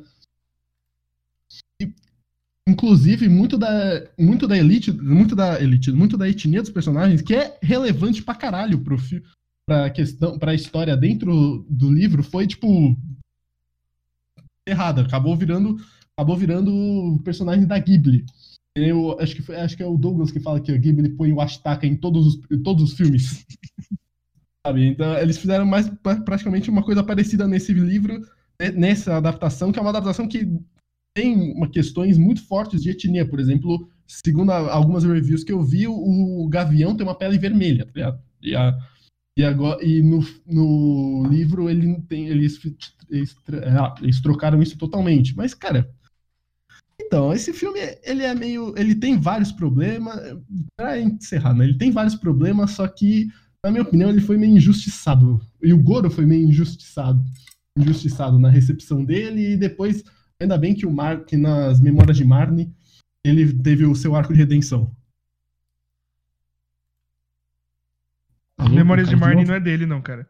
As Memórias Não de é? Marnie Porra, Qual foi o livro? Qual foi o filme que você falou que o cara. das Colinas Kuroriko. Das Colinas Kuroriko. Pode É, ser esse então. Pode ser esse. Pesquisa boa, hein? Corta, corta que eu Aqui falei. tem Mano, corta o que eu falei informação. edita, porque Eu não vou cortar, não. voltou É, na minha cabe- voltou na minha cabeça. Pa- Passou Enfim, vergonha, passou vergonha agora, já era. Ah, pau no seu cu, todo mundo. Pau no seu cu. Ramon, Ai, o freestyle é ótimo. É. Então, galera, pra encerrar, eu vou. Bom, eu desci a lenha na impressão inicial. Na impressão final, eu vou dizer duas coisinhas que eu gostei bastante do filme. Eu gostei bastante daquele cenário, daquele deserto, onde o Gavião e o Arém se encontram, aquele cemitério de navios. Eu, eu achei muito legal esse conceito. E eu gostei bastante do visual do Kobe, velho. Porra, na moral, toda vez que ele aparecia, eu ficava, caramba, hein? Porra, que bicho massa. Realmente, o Orochimaru tem um puta character design da hora. O cara traz Naruto, velho. Ah, porra. Não é pra xingar tanto a obra. Nunca, nunca vai me calar. O Bruno nunca vai, vai calar, mano. Na real, eu posso mutar o micro- seu microfone. Mas na gravação E sem querer. A Não é gravação vai- vai estar essa porra, mano. foi Mas sem querer. Na hora que eu ia importante- abrir a boca, o Bruno falou, foi sem querer. Ele viu o negocinho acendendo e falou, foi sem querer. Escapou. Escapou. Ban, mano, ban 1 de 10, é isso. enfim é, Helena. Olha, eu acho que, tipo, eu já tinha assistido o Conto de Terra-Mar há muito tempo atrás, só que eu não lembrava o quanto me desanimou assistir. Mas é, eu acho que, tipo, se você tá, é, tá adentrando no mundo Ghibli agora e acha que ouve as críticas que o Conto Terra-Mar é, não é tão bom como os outros filmes, eu acho que já te causa um desânimo. Então você já vai assistir meio desanimado. Isso acho que pode ter acontecido um pouco comigo quando eu fui rever. Eu até, tipo, em 2018, quando tava fazendo meu artigo, muito lugar, tipo, eu nem tava procurando sobre o Terra-Mar, mas muito lugar falava, ah, Terra-Mar é o único filme que não é tão bom assim. Mas enfim, eu acho que é interessante, mesmo assim, não ser um, um puta filme, acho que é interessante assistir pra você ter outras visões de, de, de direção, como que é feito cada roteiro, como que cada diretor faz as suas escolhas de técnicas. Então acho que é interessante é, ter, tipo, assistir assim os máximos que conseguir e pensar um, tipo, você ver de uma forma mais crítica, tipo, ver essas diferenças e semelhanças. E outras coisas. É, sobre o que o Rogério falou da que fala que ele parece que é uma narrativa muito lenta, mas tem aquela fala do Gavião na, na fazenda. Eu não tinha pensado nisso, eu achei muito interessante. E. Peraí, que eu anotei algumas coisas aqui. Melhor E- cena do filme, inclusive. E é, é, uma, é uma questão, né, de, da, voltando a falar da direção. Direção, tipo, não é um negócio muito fácil de fazer. A gente, tipo, no curso de rádio e TV, a gente sempre acha que, ah, fazer direção é um negócio top, porque a gente vai mandar em todo mundo. Não, não é bem assim, é um dos trabalhos mais difíceis. Então, eu acho que por ser o primeiro é, trabalho do, do Goro, onde, tipo, muitos diretores acontece isso, o primeiro trabalho nem é tão, tão bom assim, né? Primeira experiência, eu acho que, tipo, pode ter sido consequência, ainda mais a pressão do, do pai, porque, tipo, mesmo que, não sei, você quer provar alguma coisa para os seus pais. Eu, quando escrevo texto e mando pro meu pai corrigir, já fica aquele sensação, assim, de tipo, nossa, ele vai achar que eu tô falando bosta. Mas, enfim. Então, tipo, tem até um negócio aqui num texto que eu, é, que eu tava lendo na, na internet, que vocês já falaram isso, mas só reforçando, que o Goro já, já falou sobre os problemas com o Miyazaki, com o pai dele, e isso pode até ter tido impactado negativamente sua relação durante a infância, que o Goro assistia seu pai trabalhando durante a infância para compreender o melhor, sendo que os dois não se falavam. Então, tipo, já pensa você tem tipo um pai assim que você pode até admirar, aí você quer fazer um, um puta filme e daí não dá certo, daí tipo, sei lá, ele realmente deve ter sofrido muito assim, por- ainda mais pelo pai de não ter, né, gostado tanto, e ainda foi lá criticar. Fumar em ambiente fechado, né? Porra, eu pensei a É com- coisa nisso, mano. É Toque, não, toque não tem a lei de fumo. É complicado, mas, e tipo, mas de uma forma geral, ok, não é um dos filmes que mais me agradou, mas A narrativa até que é ok, é a parte do roteiro. Às vezes tem os problemas de na hora de troca, troca de ato, que são muito fracas. Ok, que não tem tanta construção de personagem como a gente espera que tenha, como os outros filmes do Estúdio Ghibli, que acho que isso que desanima a gente. Eu gosto da trilha sonora, falaram mal, mas eu gosto, tô nem aí.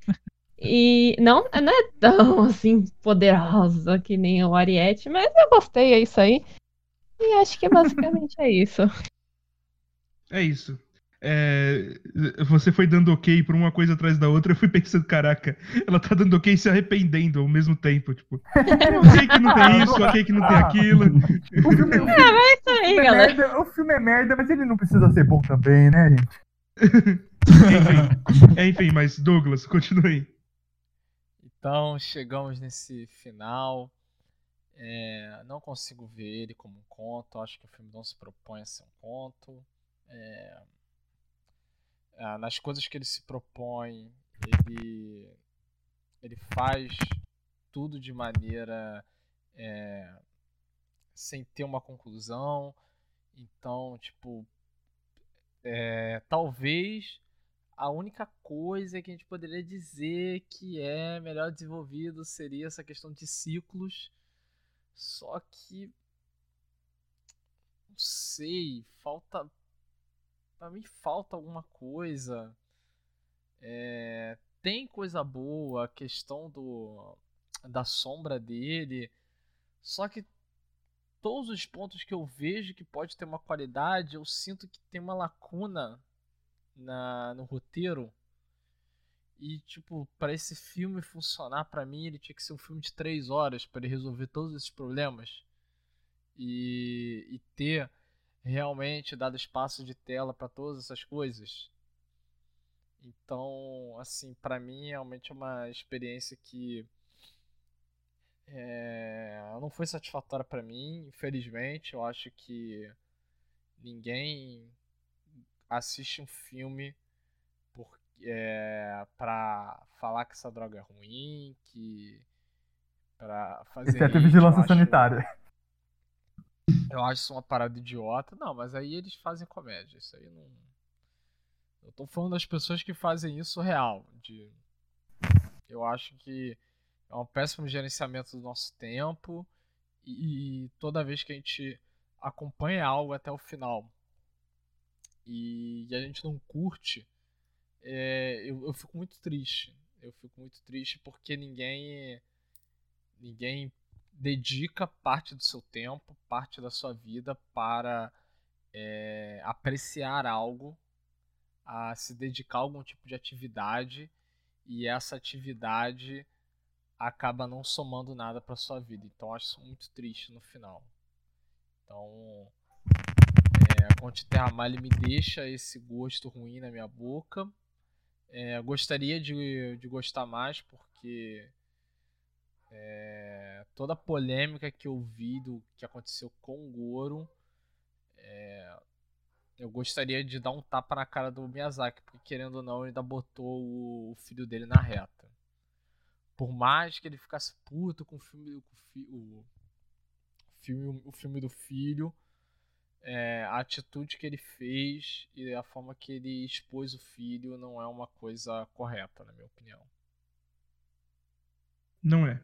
Bruno, Cara, esse filme, ele. Como eu já disse no começo, eu vou repetir agora, ele não é um filme sem alma. Dá pra ver que ele tem bastante paixão, mas faltou polimento, faltou talvez experiência. E ele tá muito, muito, muito acima da média de anime de temporada. Assim, se a gente des- desconsiderar o Zeizouken da vida, né?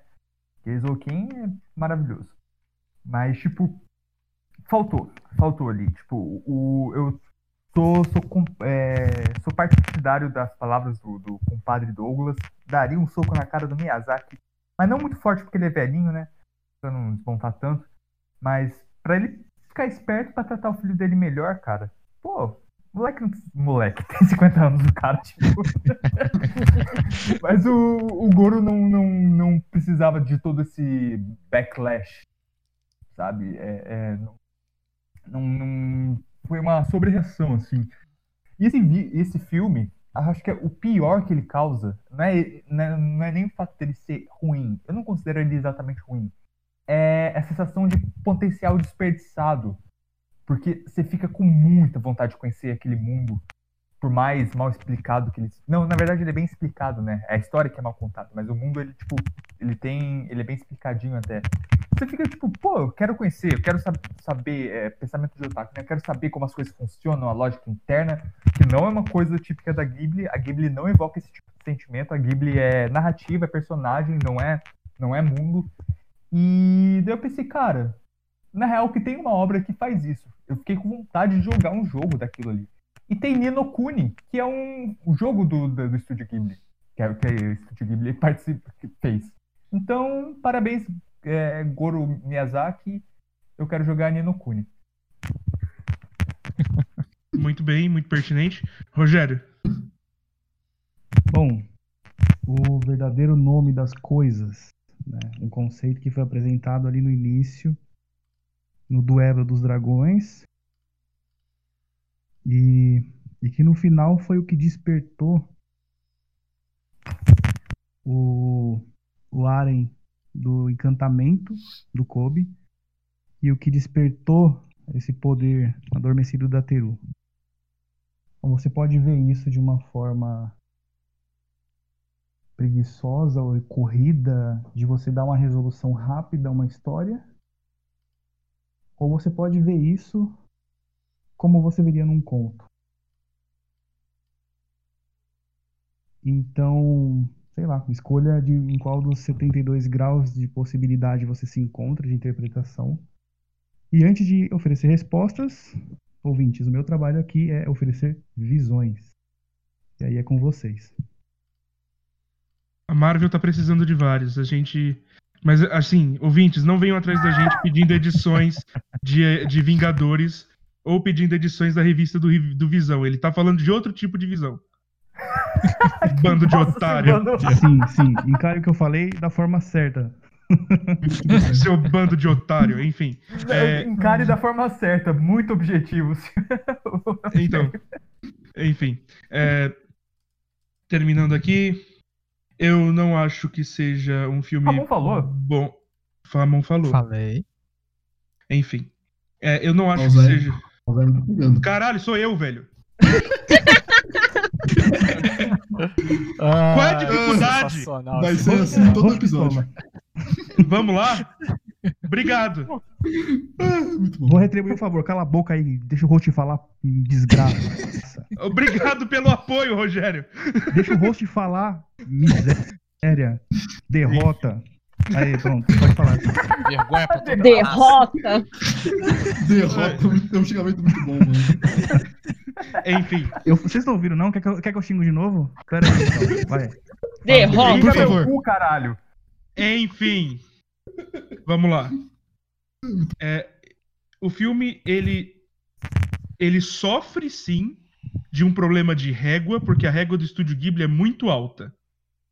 Ela estabelece é, padrões muito altos. Mas assim, eu vou seguir a mesma coisa que o Miyazaki falou, embora ele esteja falando sendo um cuzão, eu não estou falando sendo um cuzão. É muito ofensivo dizer muito bom pelo primeiro filme. Muito bom para um primeiro filme. Foi o que ele disse, tipo. Ele falou, o que, que você achou? É, tipo, ele falou, seria muito ofensivo virar para ele falar muito bom pelo primeiro filme. É, mas é um filme muito acima, muito acima do comum. E é muito bom para um primeiro filme. Aquela coisa. É. Inclusive, já temos, já temos a, a- o, o subtítulo do, do podcast. Muito bom pro primeiro filme. Exato. Muito bom para um primeiro filme. Mas assim, mas é verdade. É, ele não teve, ele não teve tempo. Ele saiu assim. Eu duvido muito que ele tenha parado um tempinho para entender como funciona, tipo, ritmo, para estudar metade, sei lá, do, para estudar tipo, um, um, um décimo do que, por exemplo, a Helena deve ter estudado. Ele não parou para isso. Porque, sei lá, ele pulou etapa. Esse, eu acho que o problema foi esse. Ele pulou etapa e ele foi e ele foi fazer uma coisa num lugar onde a perspectiva, a necessidade é, ou a ou a demanda por excelência é muito alta. Ele não foi fazer primeiro Douga na Toei. Ele não foi primeiro fazer, tipo, keyframe animation dentro do estúdio. Ele não foi devagar. Ele foi chutando o pau da barraca sendo diretor. Saindo é o de uma. caso- ca- É o Saindo do, de- do filho. Ele fez porque ele mereceu. É, enfim. É, ele saiu, ele saiu de uma situação de um engenheiro agrônomo que foi responsável pela construção de um jardim no Museu da Ghibli. Tipo, é, é um, é um é, tipo, profissional fantástico. É, fez, fez um monte de projeto, tem um monte de projeto na, na- no currículo, é, no portfólio. E foi direto para uma direção de animação. Assim, é uma coisa insana.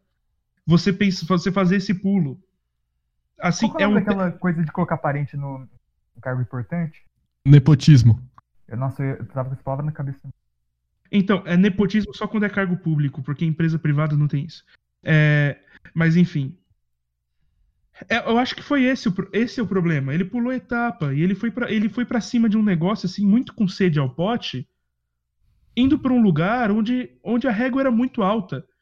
E mesmo assim, ele fez um filme que não alcançou essa régua, mas que não é algo ruim. Pelo amor de Deus, eu já vi Pinóquio 3000. Como, como eu vou dizer que esse filme é ruim?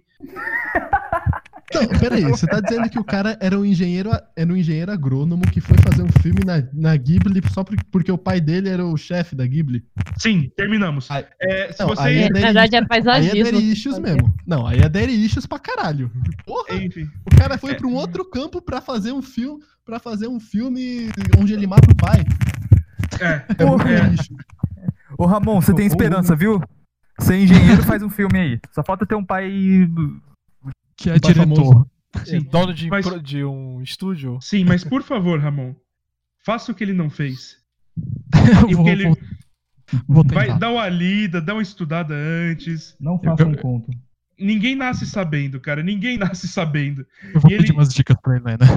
Então, ele foi, ele foi com muita sede ao pote. Ninguém nasce sabendo. E assim, e, e não é um problema ele ter cometido as é, esse filme no começo, come- ter cometido contos de terra-mar. O problema foi que a régua era tão alta que ele, que ele acabou tendo uma resposta muito efusiva. Por quê? Essas, é, porque as expectativas eram altas. Porque o estúdio Ghibli. Enfim. É, mas vamos lá. É, também não é. Também. É, também não é, não é, não é tudo isso, sabe? Não é, não é tão ruim, mas eu não, eu não pararia uma tarde pra pra assistir em, qualquer, em outras circunstâncias. É, vamos lá. Então encerramos por aqui. Se vocês quiserem falar com a gente, é mediático.pernóstico.com.br, jogar dinheiro na tela é, pra gente pagar a internet do Rogério, o Discord, pra parar de travar na hora que ele tem que dar as impressões iniciais. É, é comercial.pernóstico.com é, ponto .br. E a gente tem, eu, eu lancei, eu no caso, né? Não é a gente, porque eu tô fazendo sozinho. Eu lancei um videozinho no YouTube, vai lá, olha só. Ficou bem legal, gente. É. E... Ficou uma merda. É, enfim, a- e a gente, a gente se despede aqui. assisti ficou muito bom. Ó, obrigado, olha, olha só, apoio, apoio mútuo, é pra gente não se matar. É, tchau, tchau, pessoal, até mais. Tchau. Ah, tchau, tchau. Tchau. Tchau aí, galera. Essa é a parte mais legal do programa. Todo mundo falar tchau junto. É muito fofinho.